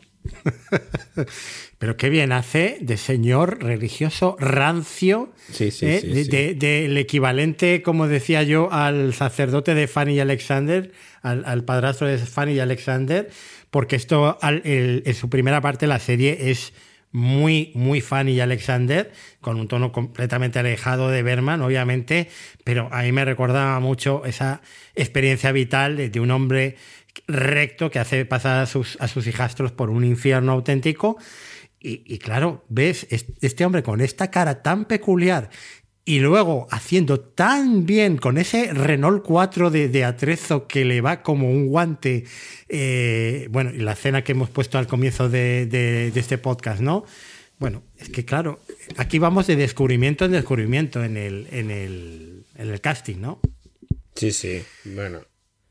Pero tenemos luego sí. También hay una selección de actores y actrices secundarias que también maravillosas, o sea, empezando por Cecilia Roth. Cecilia Roth haciendo de Alicia, que yo no sabía si era ella, la tuve que buscar, digo, yo juraría que Cecilia Roth. Sí, pobre, no sé qué le han hecho, pero... Bueno, claro, es que cuesta ya a determinadas... No voy a juzgar yo la presión estética de las mujeres, pero, hostia, no. Pero bueno, sigue estando muy bien y sigue siendo nuestra Cecilia Roth de siempre, con esa presencia y esa tan poderosa tomada, en pantalla, bueno, claro. Sí. Mira, estando en Argentina revisé Kamchatka, que sale con Darín y hacen una película espectacular. Rosy de Palma, que también está maravillosa en las escenitas, no tiene muchas escenas, sobre todo al principio que tiene. Incluso Asha Villagrán y Gracia Olayo interpretan a Rosa en dos partes muy diferentes de la serie, muy bien. Y luego tenemos incluso a Vincenta Ondongo, que yo sí que la reconocí en cuanto salió de funcionaria de servicios sociales, pero es que el compañero de Vincenta Ondongo es Nacho Vigalondo. Sí. que están ahí los dos y de repente tienen un par de apariciones también muy, muy simpáticas y muy graciosas. Bueno, es que, pues eso, esto es lo que tiene hacer un casting pues como un tablero de ajedrez perfectamente calculado y luego dirigir a los actores con una maestría como pocas veces se ve en el cine y en la ficción española. Esto es toda la familia de La Mesías. Ahora, ¿qué repercusiones ha tenido en La Mesías desde su estreno? Pues un montón. Sí, claro, y estamos empezando, ¿eh? Claro, y acaba de estrenarse, eso te iba a decir. Mira, los premios Forqué 2023 ya ha conseguido 4 nominaciones. A Mejor Serie, 2 candidaturas en Mejor Interpretación Femenina y otras 2 en masculina. O sea, ya por todo lo alto. Pero es que luego en los Feroz de 2024 ya ha arrasado con 11 nominaciones. En las siguientes categorías y bueno, es la principal favorita, sí, porque... Favorita. Bueno, y de hecho Movistar ha arrasado en general, pero es que con esta serie... Mira, nominada a Mejor Serie Dramática, a Mejor Actriz Protagonista de Serie, tanto Macarena García como Lola Dueñas como Ana Rujas. Mejor Actor Protagonista de la Serie para Roger Casamajor. Mejor Actriz de Reparto de la Serie para Amaya, Irene Balmes y Carmen Machi. Mejor Actor de Reparto para Albert Pla y Biel Rosell Pelfort. Y Mejor Guión para Javier Ambrosi y Javier Calvo. Bueno, ¿qué te parece? Pues todo lo que venimos diciendo reflejado ya en premios y veremos a ver cuántos gana y veremos a ver que además compiten unos con otros aquí del mismo reparto. Sí, y es que, pero luego, además, más allá de los premios, han conseguido 180.000 visitas al canal de YouTube de Stella Maris, que es la banda ficticia, y que recordemos que esta banda está basada en las Flos Mariae, que no sé si... las recordarás, pero eran... Bueno, sí, yo es que me pilló en plena adolescencia o pseudoadolescencia y hubo muchas risas porque cantaban, creo, una canción que se llamaba Como una loncha de queso en un sándwich preso, pues era el verso principal y hubo mucha mofa. Luego tiene 30 millones de referencias en TikTok con usuarios que imitan las coreografías del grupo y luego tiene infinitas búsquedas sobre el casting. O sea, están arrasando. Mira, antes de ayer busqué yo en Apple Music Stella Maris y está el disco. Ya en Apple Music y en Spotify. Sí, bueno, es que como tiene... Claro, yo cuando vi... Yo soy muy, muy fan del Primavera Sound, voy cada año, es como mi momento favorito del año. Y cuando publicaron el line-up, el vídeo del line-up, que para los que somos seguidores del festival es como un momento marcado en el calendario... Salió Stella Maris y yo, hostia, no puede ser. O sea, habrá algún grupo que se llame igual. No. Y no era Stella Maris, y dije, pero bueno, ¿hay canciones ya colgadas o algo? Sí. Y a los pocos días del line-up, no sé si al día siguiente o los 2 días, ya publicaron en Spotify el álbum y actuarán en la jornada inaugural, que es gratuita, en el Fórum el miércoles.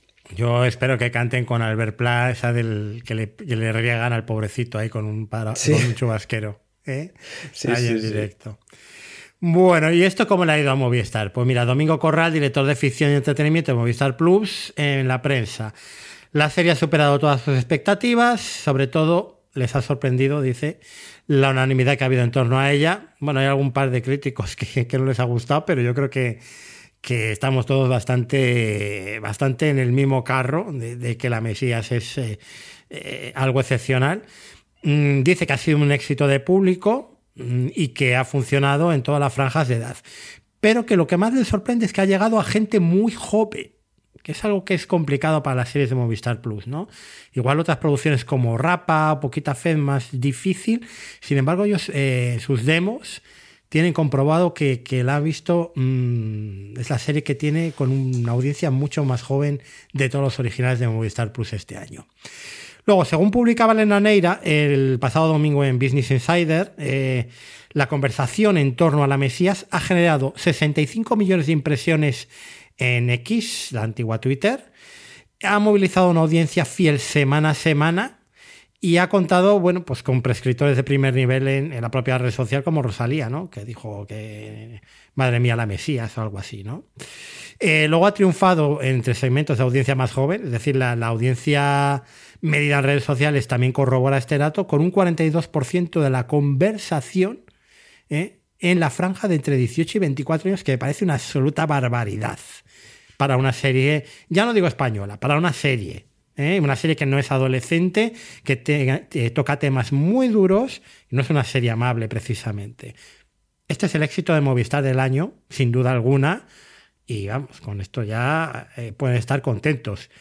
Y con el dinero que saquen en las ventas internacionales, por favor que arreglen la aplicación y así podremos ser ya todos felices. Bueno, ¿por qué hay que ver, para acabar esta primera parte sin spoilers, por qué hay que ver La Mesías, Jerry? Yo pienso que hay que verla porque es una serie que, para mi gusto, es la serie más completa de producción española que he visto. O sea, es una serie que va más allá de un argumento convencional de pasa A por B y consecuencia es C. O sea, te quiere explicar de una manera compleja y sin hacerte sentir una persona idiota.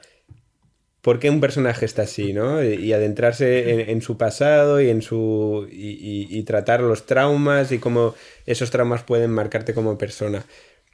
Luego, considero que cada capítulo es una historia independiente dentro del arco argumental principal, que está perfectamente pensado y concluido. Y eso es algo que a mí en lo personal me pasó también como con The Last of Us. Me encanta, ¿no? Que cada capítulo cuenta una historia, que no te dejen esperando al siguiente con un cliffhanger, que sí, que mínimamente también los hay, ¿no? Que quieres saber qué sigue pasando, pero que cada capítulo sea una historia independiente dentro de la historia general. Y luego la destreza técnica me parece increíble. O sea, cómo consiguen esas actuaciones. Luego ya comentaremos la zona con spoiler. Algunas escenas que yo me quedé con la boca abierta, la producción musical, la producción visual, o sea, para mí están fuera de lo que he visto hasta ahora en cuanto a series españolas y por varias cosas, o sea, me parece sublime en prácticamente todos los niveles. Para mí es una serie española completamente diferente, que trata, pues yo creo que de manera muy clara, pero también contundentemente y pues no sé, de forma magistral, podemos decir, simple y llanamente. Temas muy profundos como es la espiritualidad de las personas y las relaciones madre-hijos. Yo creo que son los dos temas fundamentales de la serie, además. La espiritualidad, la relación de cada persona con el todo y qué ocurre cuando esa relación no es autodescubierta, sino impuesta por otros. Y luego las relaciones familiares, como yo creo que antes no se habían tratado en las series españolas. Esto está muy alejado de lo que solemos hacer aquí, que son series históricas, comedias, policíacas. Esto es otro nivel distinto. Así que yo creo que... nos vamos, si quieres, ya, Jerry, a los spoilers. Sí, sí. Los que hayáis visto la serie podéis acompañarnos. Los que no la hayáis visto... corred a haceros de Movistar Plus y por un mes, por no sé si son...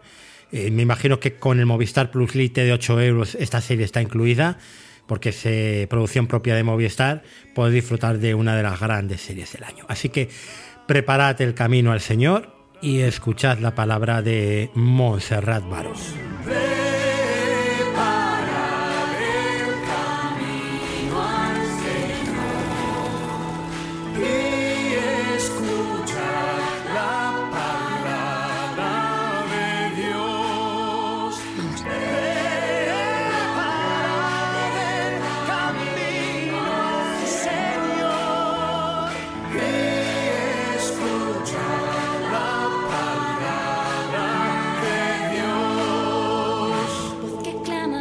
Estás a punto de entrar en la zona con spoilers de esta serie. Si aún no la has visto completa, para aquí este podcast y vuelve a escucharnos cuando la hayas terminado.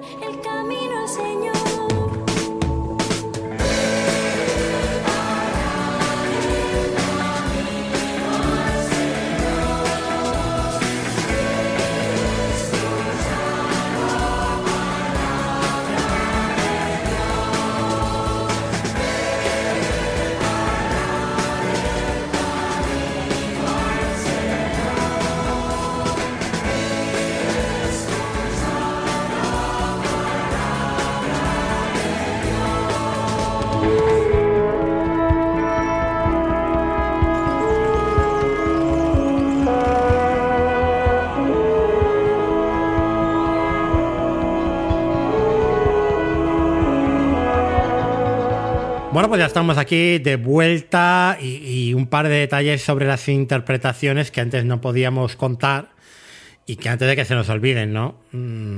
Sobre Ana Rujas.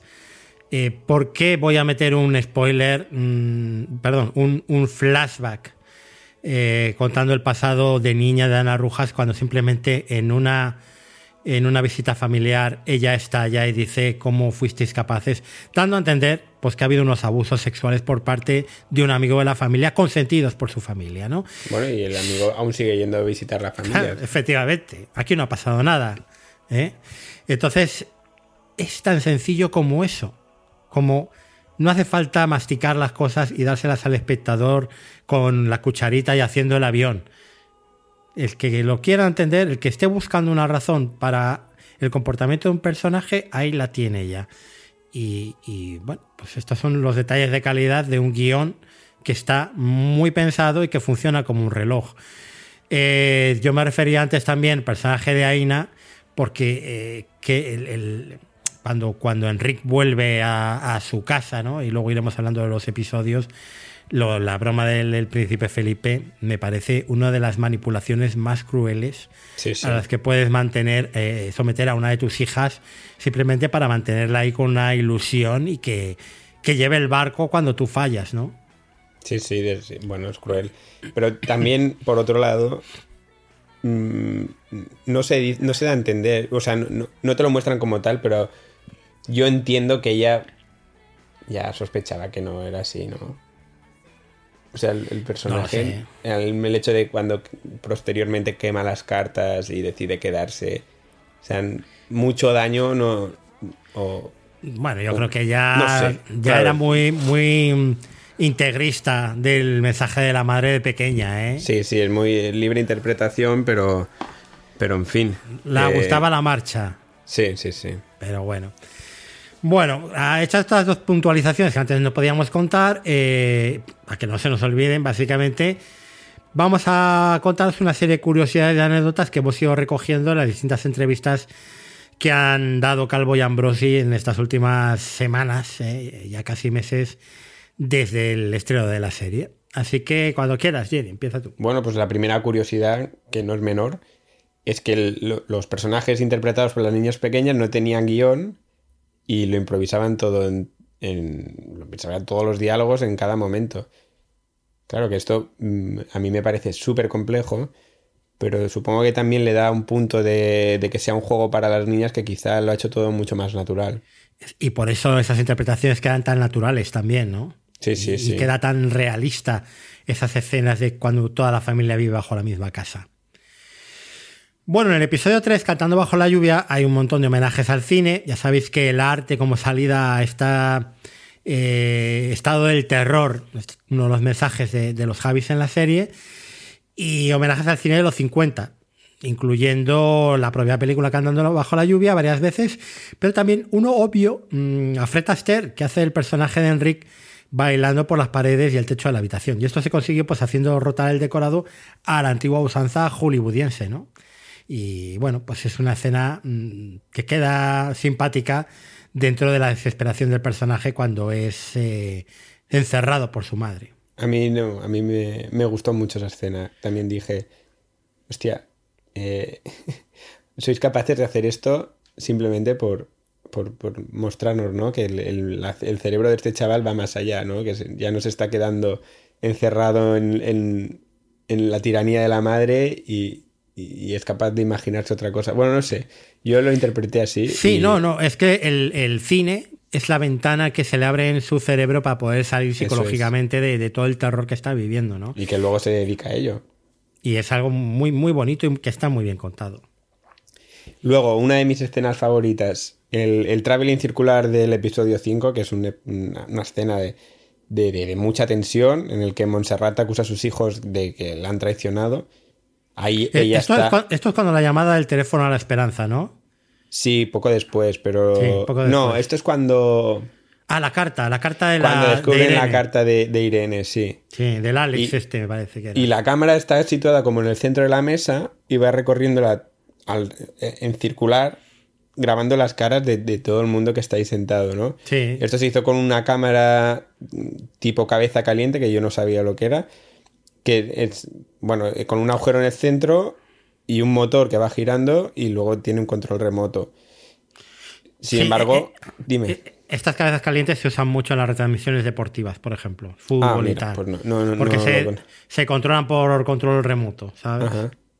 Y el problema fue que pasaron dos cosas. La cámara se adelantó al movimiento de los personajes, lo que hizo que todo quedara como mucho más inquietante, y luego otro que la niña no dejaba de mirar a la cámara cuando no le tocaba, y luego al final, si os fijáis, la niña que es la pequeñita, la de 4 años, Ninosca, la más pequeña, sí. Al final está todo el rato mirando el plato, y esto los Javis lo consiguieron hacer porque le dijeron que contara los guisantes que había. Y luego he vuelto a ver la escena después de haber leído esto. Y el que está contando los guisantes, completamente, además. 1, 2, 3, 4. Oye, pero muy obediente, la niña, también te digo. Claro, ya te digo. También tiene que imponer estar ahí con Lola Dueñas, y con todo, con Albert Pla y con toda la camarilla. Pero bueno. Sí, sí. Bueno, la transición de Monse, de un poco mujer desnortada a encontrar un norte, y qué norte, se debe a dos influencias en la serie que los Javis nos dan una serie de pistas, ¿no? Por un lado, y a mí me habían pasado desapercibido, las chapas que inicialmente les da esa amiga interpretada por Carla Díaz, es un poco su apertura a la espiritualidad, en esas raves que se montan por la noche, con niños incluidos ahí medio dormidos, pues ella le dice, el cosmos te escucha, ¿no? Y yo creo que de esa idea del cosmos te escucha es de donde el personaje de Montserrat, pues luego... pues Dios me escucha cuando se encuentra con Albert Pla, que es un poco la otra influencia, ¿no? El fanatismo religioso de Albert Pla, este señor que parece un hermano marista, que aparece ahí de repente y que la transfiere todo su fanatismo religioso. Claro, entonces ya es el cóctel, ¿no? De una interpretación un poco extraña del catolicismo este que tienen, que bueno, es una propia religión que se inventa ella. Ella es la profeta, básicamente. Sí, sí, cuando va repartiendo los libritos y demás, o sea, es increíble. Sí. Y luego yo, había una cosa que en cuanto al set de rodaje, Sobre todo cuando están en la casa de la adolescencia, está todo lleno de trastos, o sea, es una cosa que me generaba como mucho rechazo, ¿no? En plan, ¿cuánta mierda? O sea, ¿cuánta mierda hay en esta casa? Y luego ellos, los Javis, consiguieron hacer que cada objeto del set pudiera ser utilizado en cualquier momento por cada personaje. O sea, no había nada que fuera atrecho, o sea, todo podía tener una utilidad. Por ejemplo, todo el material para editar los vídeos de Stella Maris estaba era el que se veía grabado, ¿no? En el garaje. Uh-huh. Sí, sí. El material típico con el que se editaban vídeos igual en esa época, en los 90, en los 2000, en la que fuera, estaba ahí.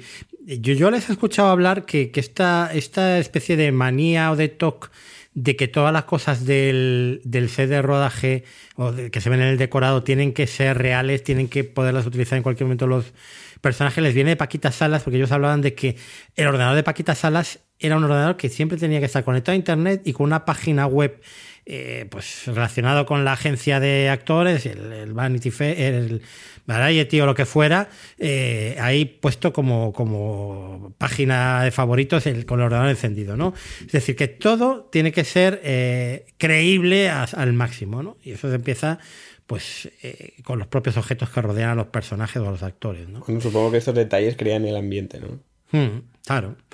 Luego, para el que siga pensando que esto es una serie que, bueno, que ha sonado la flauta o algo por el estilo, un detalle también que demuestra todo lo contrario. Para el movimiento de mano que hace Montserrat, cuando está escuchando a Dios, ese movimiento así tan esperpéntico, ellos se inspiraron en muchas de las manos que aparecen en las pinturas renacentistas y sobre todo los retratos de vírgenes de muchos de estos cuadros, la postura de los dedos de esas vírgenes, etcétera.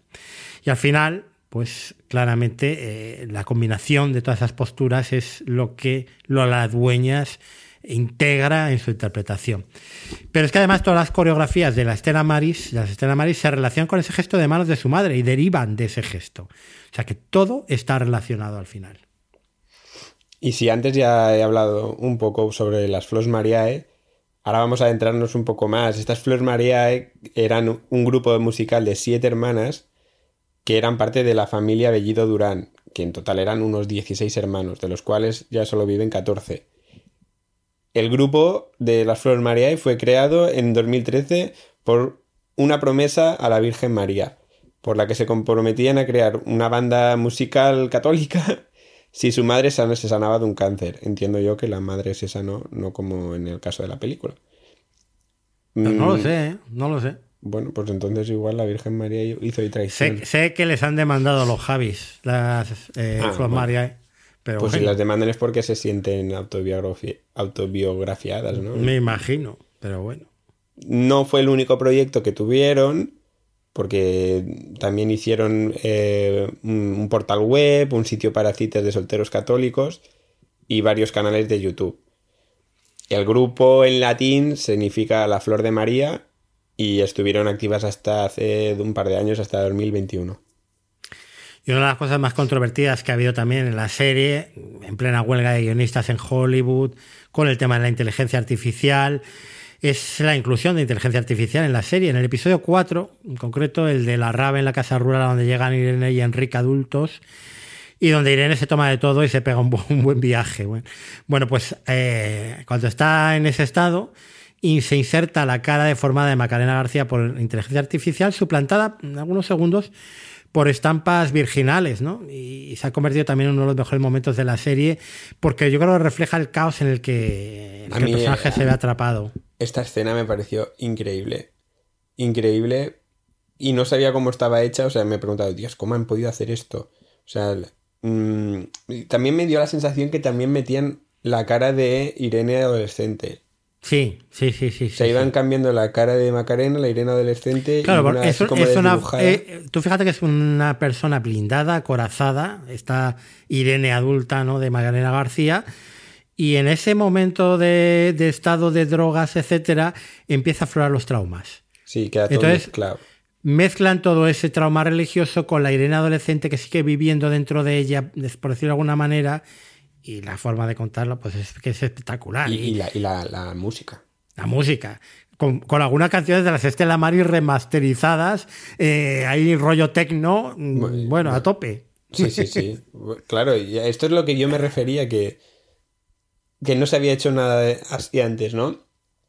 Tú puedes, si eres un director o un productor, o coger esta escena, pero claro, piensa que ellos han dirigido a las actrices que, bueno, sobre todo a Macarena García, ¿no? En esta escena de trance y tal.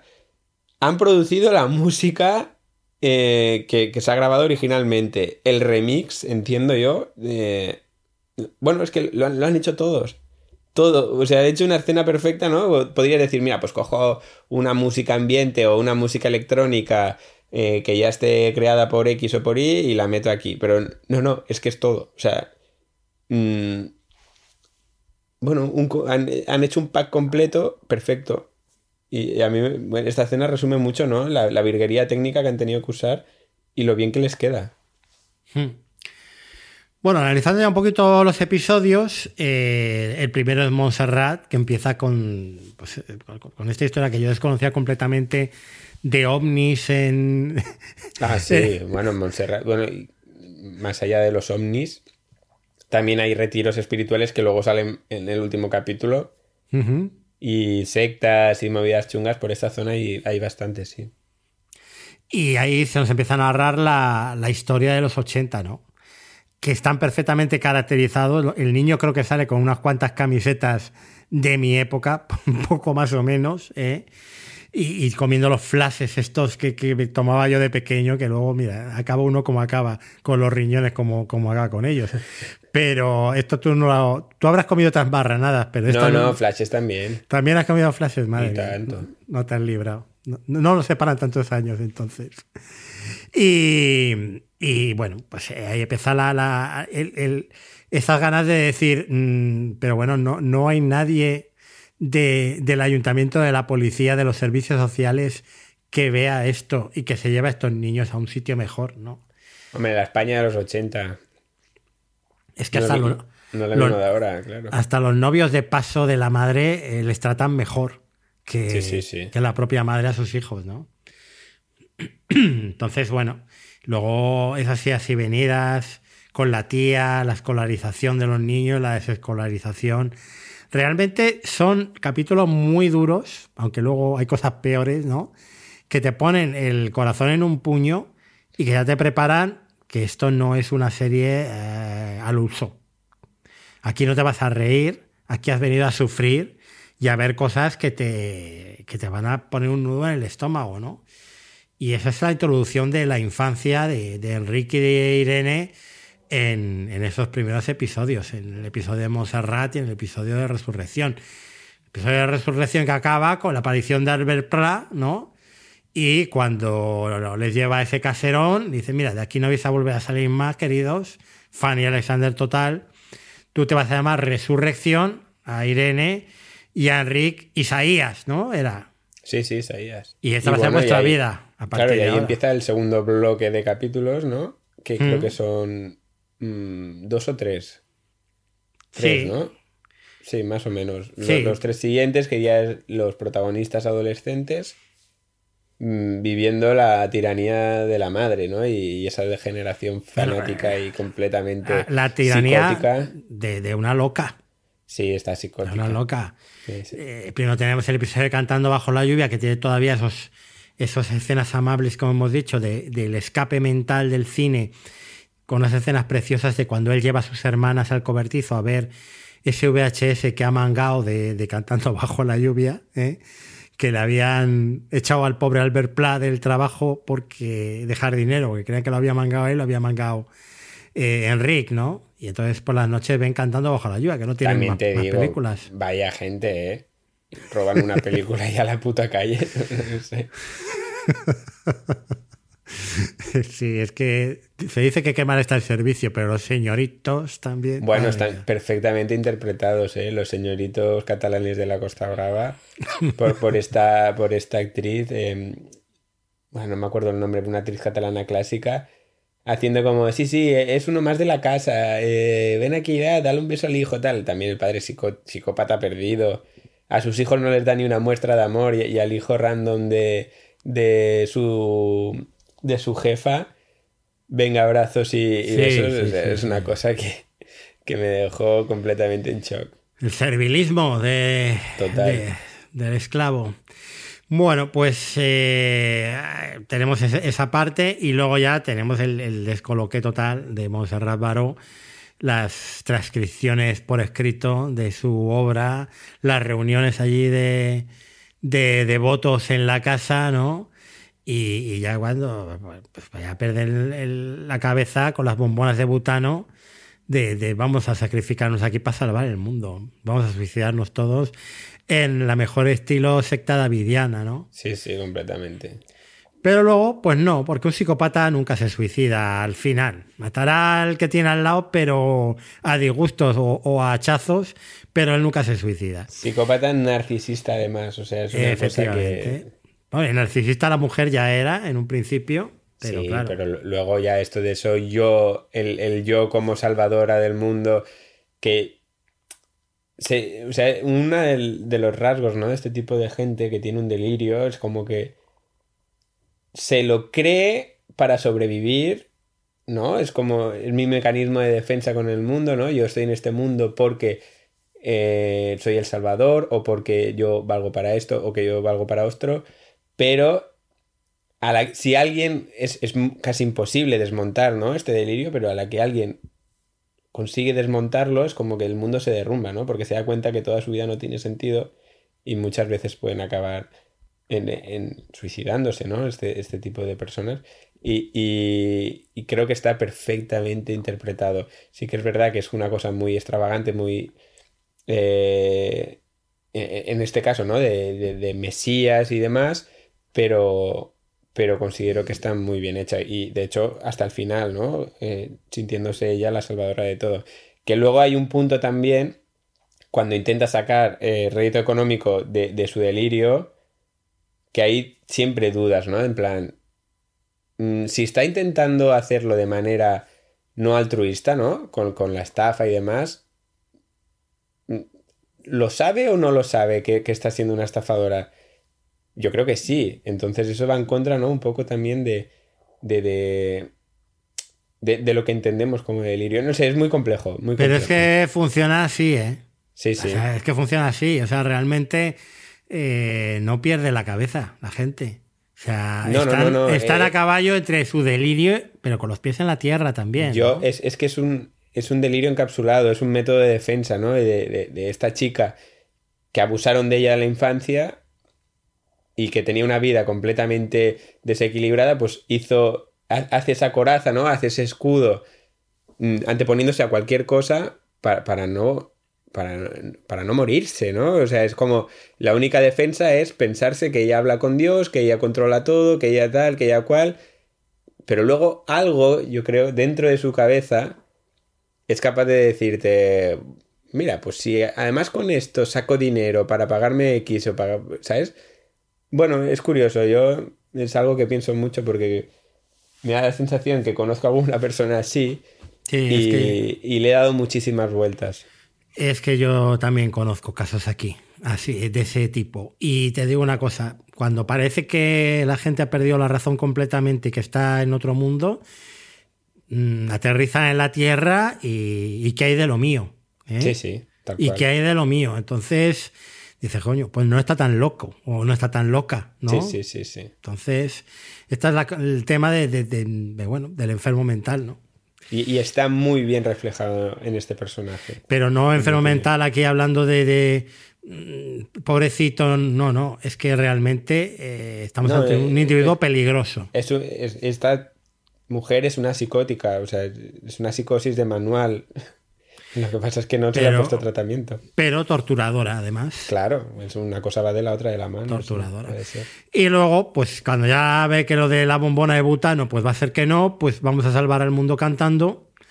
Primero envía a la pobre Irene, al pobre Enric, vestidos de mamarrachos, a un festival de música cristiana, que mira que ya da grima todo lo que hay allí en el escenario, pero esto es todavía peor, claro. Ay, señor. Que es la enésima humillación de estos muchachos Y luego ya tenemos a las Stella Maris, claro.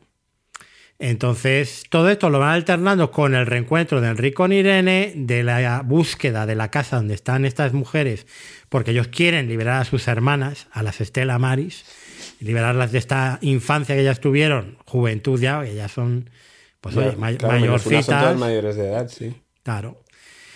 Y luego, pues, es que ya tenemos el regreso de Enrique, lo siguiente. Enrique da con ellas, Enrique entra y esa es su perdición, porque la necesidad que él tiene del amor de su madre es más fuerte que todos los reproches, que todos sus deseos de salvar a sus hermanas. Y cuando llega Irene a buscar a su hermano Enrique a la casa donde están ya todos, pues es que Enrique está completamente aducido, está ahí de productor de los vídeos de las Stella Maris. Completamente. Y estos episodios que mucha gente se ha quejado diciendo que bajan el nivel, que bajan el ritmo, claro, es que ya es algo tan sutil, ya es algo que no es evidente, que realmente el espectador tiene que poner un poco de su parte para ver que lo que está pasando todavía es mucho más terrorífico que lo que hemos visto ahora, que es como a alguien se le anula la voluntad simplemente con un abrazo. Sí. ¿No? Sí, y con sí, un eres... Claro. Luego está el ¿no? El momento. El momento cuando toma la ayahuasca o. Bueno, creo que es ayahuasca, sí. No sé si lo toma igual. Primero hay una de las hermanas que sí que le tiene un cariño especial, que sí que vemos que es el personaje de Amaya sí. Romero, Cecilia, ¿no? Cecilia. Que se sale un momento a la calle y la otra la cierra la puerta ya y la dejan allí ya. ¡Hala! ¡Adiós! Sí. Tú ya te has ido, ¿no? Bueno, Aina hay un momento que le dice luego te vas y ella se queda aquí con todas las historias. O sea, es como que Cecilia ya ha intentado, ¿no? En algún momento, de hecho, cuando dice que cruzó la calle, bueno, como que en algún momento ha intentado salir y bueno, al final acaba siendo la única que sale de la prisión, ¿no? Pero sí. Y ese momento de que ella tocando el piano y cantando a Maya, bueno... Es precioso, es un momento precioso ese. Y los primeros planos de él completamente emocionado. Bueno, y le dijo, yo me acuerdo de ti, recuerdo que el último día me dijiste que cantaba bien. Sí. Es que la serie ya cambió de registro, ya no es algo que apela tan a las tripas como los episodios iniciales, que estás con el corazón en un puño, sino que realmente ahora apela a las emociones... Y apela a lo más profundo de cada uno. Estos dos últimos capítulos es recoger lo sembrado, ¿no? O sea, ¿por qué los personajes que hemos conocido inicialmente, que son Enrique y Irene de adultas, por qué son así? ¿No? Ahora te he explicado toda la historia, son así porque tal, y mira los hecho mierda que están. Y ahora te lo quiero enseñar cómo están de destrozados por culpa de toda la infancia que han tenido de mierda. Y claro, no te van a hacer algo burdo, ¿no? No te van a tratar como un imbécil y te lo van a enseñar de una manera muy evidente. O sea, no, quieren que lo entiendas tú solo, ¿no? Y eso es lo que me gusta más de la serie. Sí. Que podían haber hecho pues, cualquier barbaridad simple... En plan, llega a la casa, bueno, pues madre, te he echado de menos y me quedo... No, pero es mucho más sutil. Sí, es un proceso muy sutil. Primero de rebeldía, luego ya de sumisión completa. Hay una escena que a mí me parece brutal. Hay varias escenas en ese momento ya con Carmen Machi. La escena en la que está ya en la cama. Las hijas en torno a ella, que escuchando a los Javis hablan del cuadro de la Asunción que tienen... justo en la pared, replicarlo en vivo, pero luego la escena con él, cuando va a ver a su madre que está en la cama, y ella le empieza a recordar cuando él era pequeño. ¿Y por qué le empieza a recordar cuando él era pequeño y hacer burla de cuando lloraba, etcétera? Claro, es la forma que tiene el personaje de Montserrat Baró, de Carmen Machi en ese momento, de hacer que Enrique vuelva a ser pequeño para poder dominarlo otra vez, ¿no? Es un monstruo. Y entonces... Claro, es tan terrorífico como cuando le maltrataba, pero yo diría que más todavía, porque ves los mecanismos de manipulación de una persona, ¿no?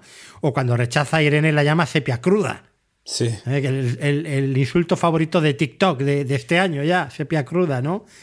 Que es... O sea, realmente cada bala va a matar directamente a sus hijos. Sí, ¿no? y que... Luego hay una cosa curiosa, ¿no? Que Enric es el fuerte durante la infancia y la adolescencia, pero en la vida adulta la que es fuerte es Irene.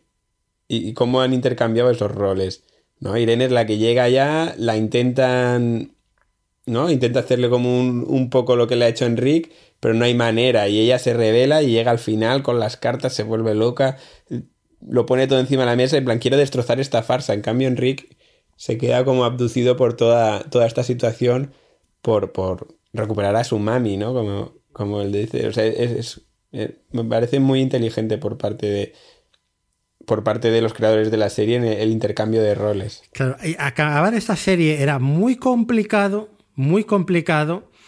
y ellos optan por lanzar el mensaje definitivo que yo comentaba antes, que es que la búsqueda de la espiritualidad interior tiene que ser un camino que sigue cada uno y que nunca puede ser obligado, no puede ser impuesto.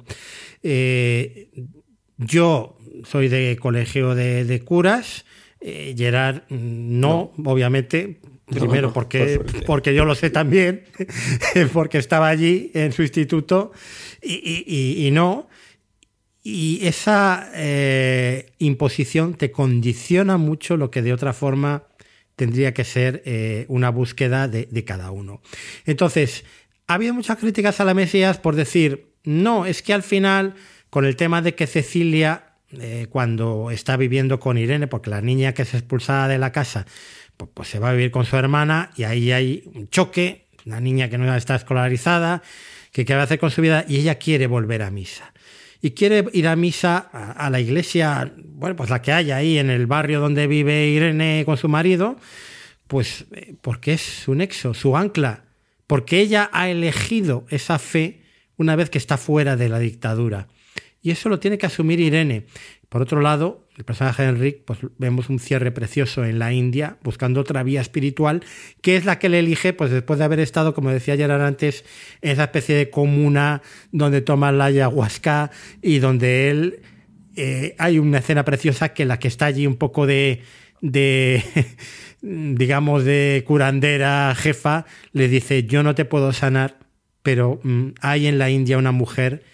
Que es capaz de sanar en su amor y en su abrazo a los que están como tú derrotos, ¿no? Y esas son las escenas finales con esa maravillosa voz de Amaya, del preparad el camino al Señor, de ver la sanación final de Enric en Calcuta, en esa especie de culto que hay en torno a esta señora ahí en la India.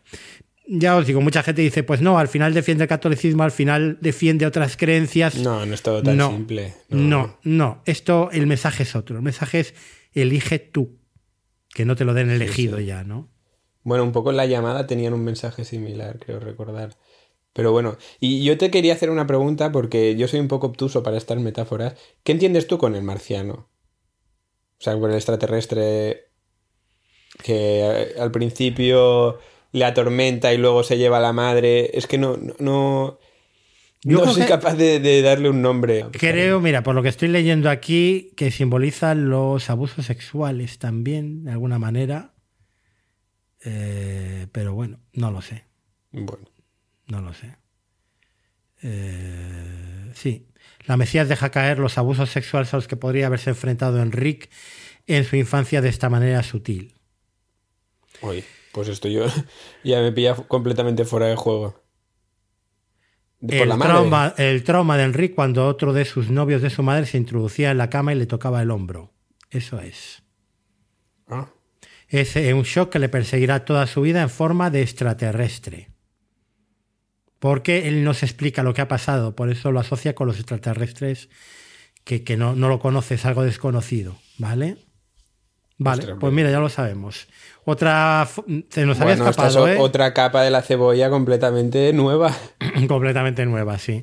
Yo no había reparado que podía haber abusos sexuales por parte de esos novios de los 80, ¿no? Porque el personaje de Albert Pla, yo creo que obviamente ahí, además Enric es mayor, es el personaje de Enric de niño. Sí, claro. Sí. Y ahí sí que se entiende la mano de Cecilia, cuando está con Cecilia Roth, que aparezca esa mano sobre el hombro del novio de la madre. Sí, esas escenas primeras. Me imagino, ¿no? Que está con Cecilia Roth, que le puede recordar a una mujer más mayor que puede recordarle a su madre, ¿no? No sé, quizá ahí empieza un poco todo. Vamos a tener que ver la serie otra vez, ¿eh? Sí, ¿eh? Al menos los primeros capítulos. Bueno, vamos a acabar ya de hablar de La Mesías, para no extendernos, tampoco hacer un programa de 3 horas. Y entonces, resumiendo un poco, ¿qué es lo que más y lo que menos te ha gustado, Jerry? Bueno, yo me ha gustado, ya lo he comentado antes, creo que he sido bastante transparente, pero si me tengo que quedar con algo, lo bien elaborados que están los personajes, diferentes líneas temporales, los bien interpretados que están por todos los actores y actrices. Creo que si me tengo que quedar con algo de las 1000 cosas buenas que tiene esta serie, me quedo con esto. Y lo que menos, por ponerle un pero, que la revelación de Enric, ¿no? O cómo ellos te muestran la revelación de Enric, sea a través de la ayahuasca, que considero que es un recurso un poco fácil. Y no sé, me habría gustado que no fuera tan simple, ¿no? En plan, me tomo una droga y veo la luz y... No, por poner un pero, ¿eh? Entiendo que es muy complejo y que tiene que ser muy difícil de justificar, ¿no? Una revelación de esta manera, que no sea con años de psicoanalista o psicólogo, pero esta especie de catarsis del personaje me habría gustado que hubiera sido de otra manera. Por poner un pero, aún así no le resto nota a la serie por esto. Yo lo que más me ha gustado es cómo minuciosamente se va construyendo cada uno de los personajes de la serie, sobre todo los protagonistas, sus traumas infantiles, paso a paso, con infinita paciencia, con infinito cuidado y mimo, y al final, pues lo que tienen las buenas series y las buenas historias, ¿no? Que son sólidas y que te transmiten todo lo que sus creadores quieren hacer, porque todos los cimientos, todos los muros de carga están perfectamente dispuestos, ¿no? Quizás lo que más me falla es la transición, lo dije antes, entre Ana Rujas y Lola Dueñas. No tanto la actriz, las dos ya hemos dicho que están fenomenal, sino el personaje. No está desarrollado demasiado, quizás falta algún episodio ahí por medio. El paso de una persona que es un auténtico caos, que está absolutamente perdida en una manipuladora, una mesías de manual, ¿no? Entonces, bueno, me hubiera gustado verlo con más detalle, con el mismo detalle con el que hemos visto otras cosas en la serie. Pero bueno, también un aspecto un poco menor, ¿no? Digamos. ¿Nuestra escena favorita, Jerry? Bueno, yo me quedo con varias, ¿no? Escena como tal, me gustan las escenas de que empiezan con... Bueno, de que escalan rápido y que tienen mucha intensidad, ¿no? Ya hemos hablado antes, la cámara girando en la mesa, esa escena me parece increíble. Cómo va girando, vas viendo la cámara, la cara de los personajes, las reacciones, y Lola Dueñas, que está terrorífica en esta escena. Y luego, por ejemplo, la escena de cuando llega Irene de adulta a la mesa y hay el momento de Felipe Ortiz. Felipe está casado con Leticia Ortiz, que ha habido mucho meme en internet con esta frase y esta escena, pero cómo deriva esto, ¿no? Que es como cómico en una completa idea de olla de Irene, reventando la habitación de la madre para conseguir las cartas, para demostrarlo. Bueno, esto me parece tan potente, estas escenas, y tan bien hechas, que me quedo con ellas. Y luego, no como escenas, sino como grupo de escenas, toda la fase final del capítulo, o sea, toda la fase de la feria del capítulo final, así como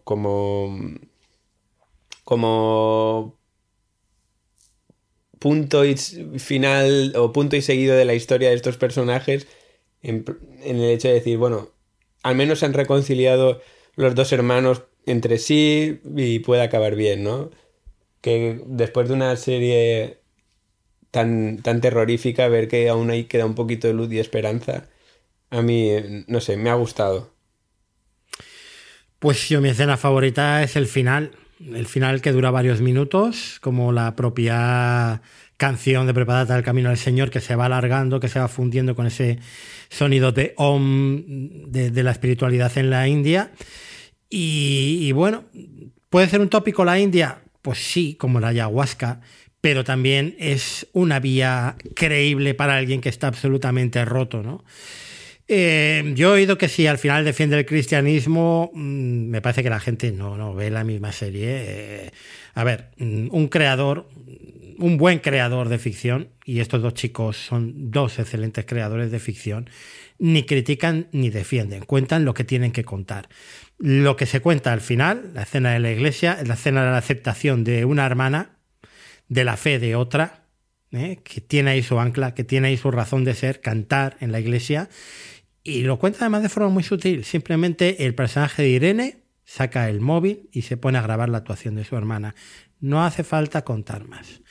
Y eso vuelve a reforzar esa idea que, como para mí por lo menos, hay dos ideas yo creo muy, muy fuertes. Una es el leitmotiv de la serie que aparece siempre en la publicidad debajo del título, honrarás a tu madre, ¿no? El tema del amor de las madres y la falta de amor y el trauma que crean los hijos. Y el otro es ese, que la relación de una persona con el todo, con lo que la rodea, con el universo, la tiene que elegir esa persona. No se la puede imponer otra, porque cada relación es distinta. Y todos pueden profesar una misma religión, bueno, pero tendrá sus matices, porque la relación de una persona con los demás no es la misma, porque nadie es igual e idéntico a otro. Cuando intentamos que el otro crea lo mismo que creemos nosotros, estamos invadiendo su personalidad, su albedrío, su espacio vital, su espacio mental, y estamos de alguna manera abusando de él. Así que yo creo que lo cuentan y lo cuentan muy bien. Y eso es La Mesías. Los que habéis llegado hasta aquí, pues ya lo sabéis porque habéis visto la serie. Alguna cosa os habréis enterado. Nosotros incluso nos hemos enterado en directo grabando del tema de los marcianos. Muy así profesional, ha quedado eso, José Luis. Bueno, pero aquí de lo que se trata es de saber cosas las cosas. Directo. Nah, no pasa nada. Si nosotros no lo sabemos todo ni tampoco queremos aprender. Ni hace falta, oye. Pero, oye, nos ha gustado la serie, mira, pues una cosa más que sabemos y que con la que podemos disfrutarlo. Nada más, Jerry. Yo creo que nos ha quedado bien, ¿eh? Bueno, que lo digan los oyentes, en todo caso. A partir de aquí, ¿qué tenemos? Pues tenemos reseña de Asesinato en el Fin del Mundo. Reseña de Slow Horses, tercera temporada, en la newsletter. Todas las newsletters de resumen de final de año, mejor serie, mejor vestuario, mejor maquillaje. Bueno, eso no. Y el podcast de final de año, que este año haré yo en solitario, con el top 20 y todo el resumen de plataformas, etcétera. A la vuelta de Navidad, pues aquí estaremos nosotros a mediados de enero para el siguiente episodio Plus. Y por lo demás, pues nada, Jerry, no sé si bajarás a Alicante o no. Sí, ya sabes que Girona, Alicante, pues, bueno, y ahora también la familia de Laura, que es de Barcelona. Me tengo que dividir en tres en estas fiestas navideñas. Pero te veo haciendo la boda en Montjuic, me parece a mí. No, por aquí cerquita. En el Companys, en el estadio Luis Companys. Uy, este año le dejo el carnet a mi hermano para que vaya él. Soy un tribunero de manual, tú. Pero mi hermano no se pierde ni uno, lo está aprovechando. Bueno, Aniol es un señor ya correcto y serio. Bueno, pues si ves a todos esta gentucilla que puebla por ahí por San Juan de Alacant, les da recuerdos de mi parte. Un abrazo a Edgar, que sé que nos escucha. Es el fan número 1. Y a todos los demás, y a vosotros también lo mismo, que tengáis unas felices Navidades, una feliz salida de año, una entrada del 24, que se acabe ya este 23, que para mí ha sido horroroso, y nos vemos a la vuelta. Un abrazo y sed felices. Hasta luego. Chao, chao. Suscríbete a nuestra newsletter en www.overthetop.es. Síguenos en redes sociales en @overthetopes o únete a nuestra comunidad en telegram.me/overthetopes.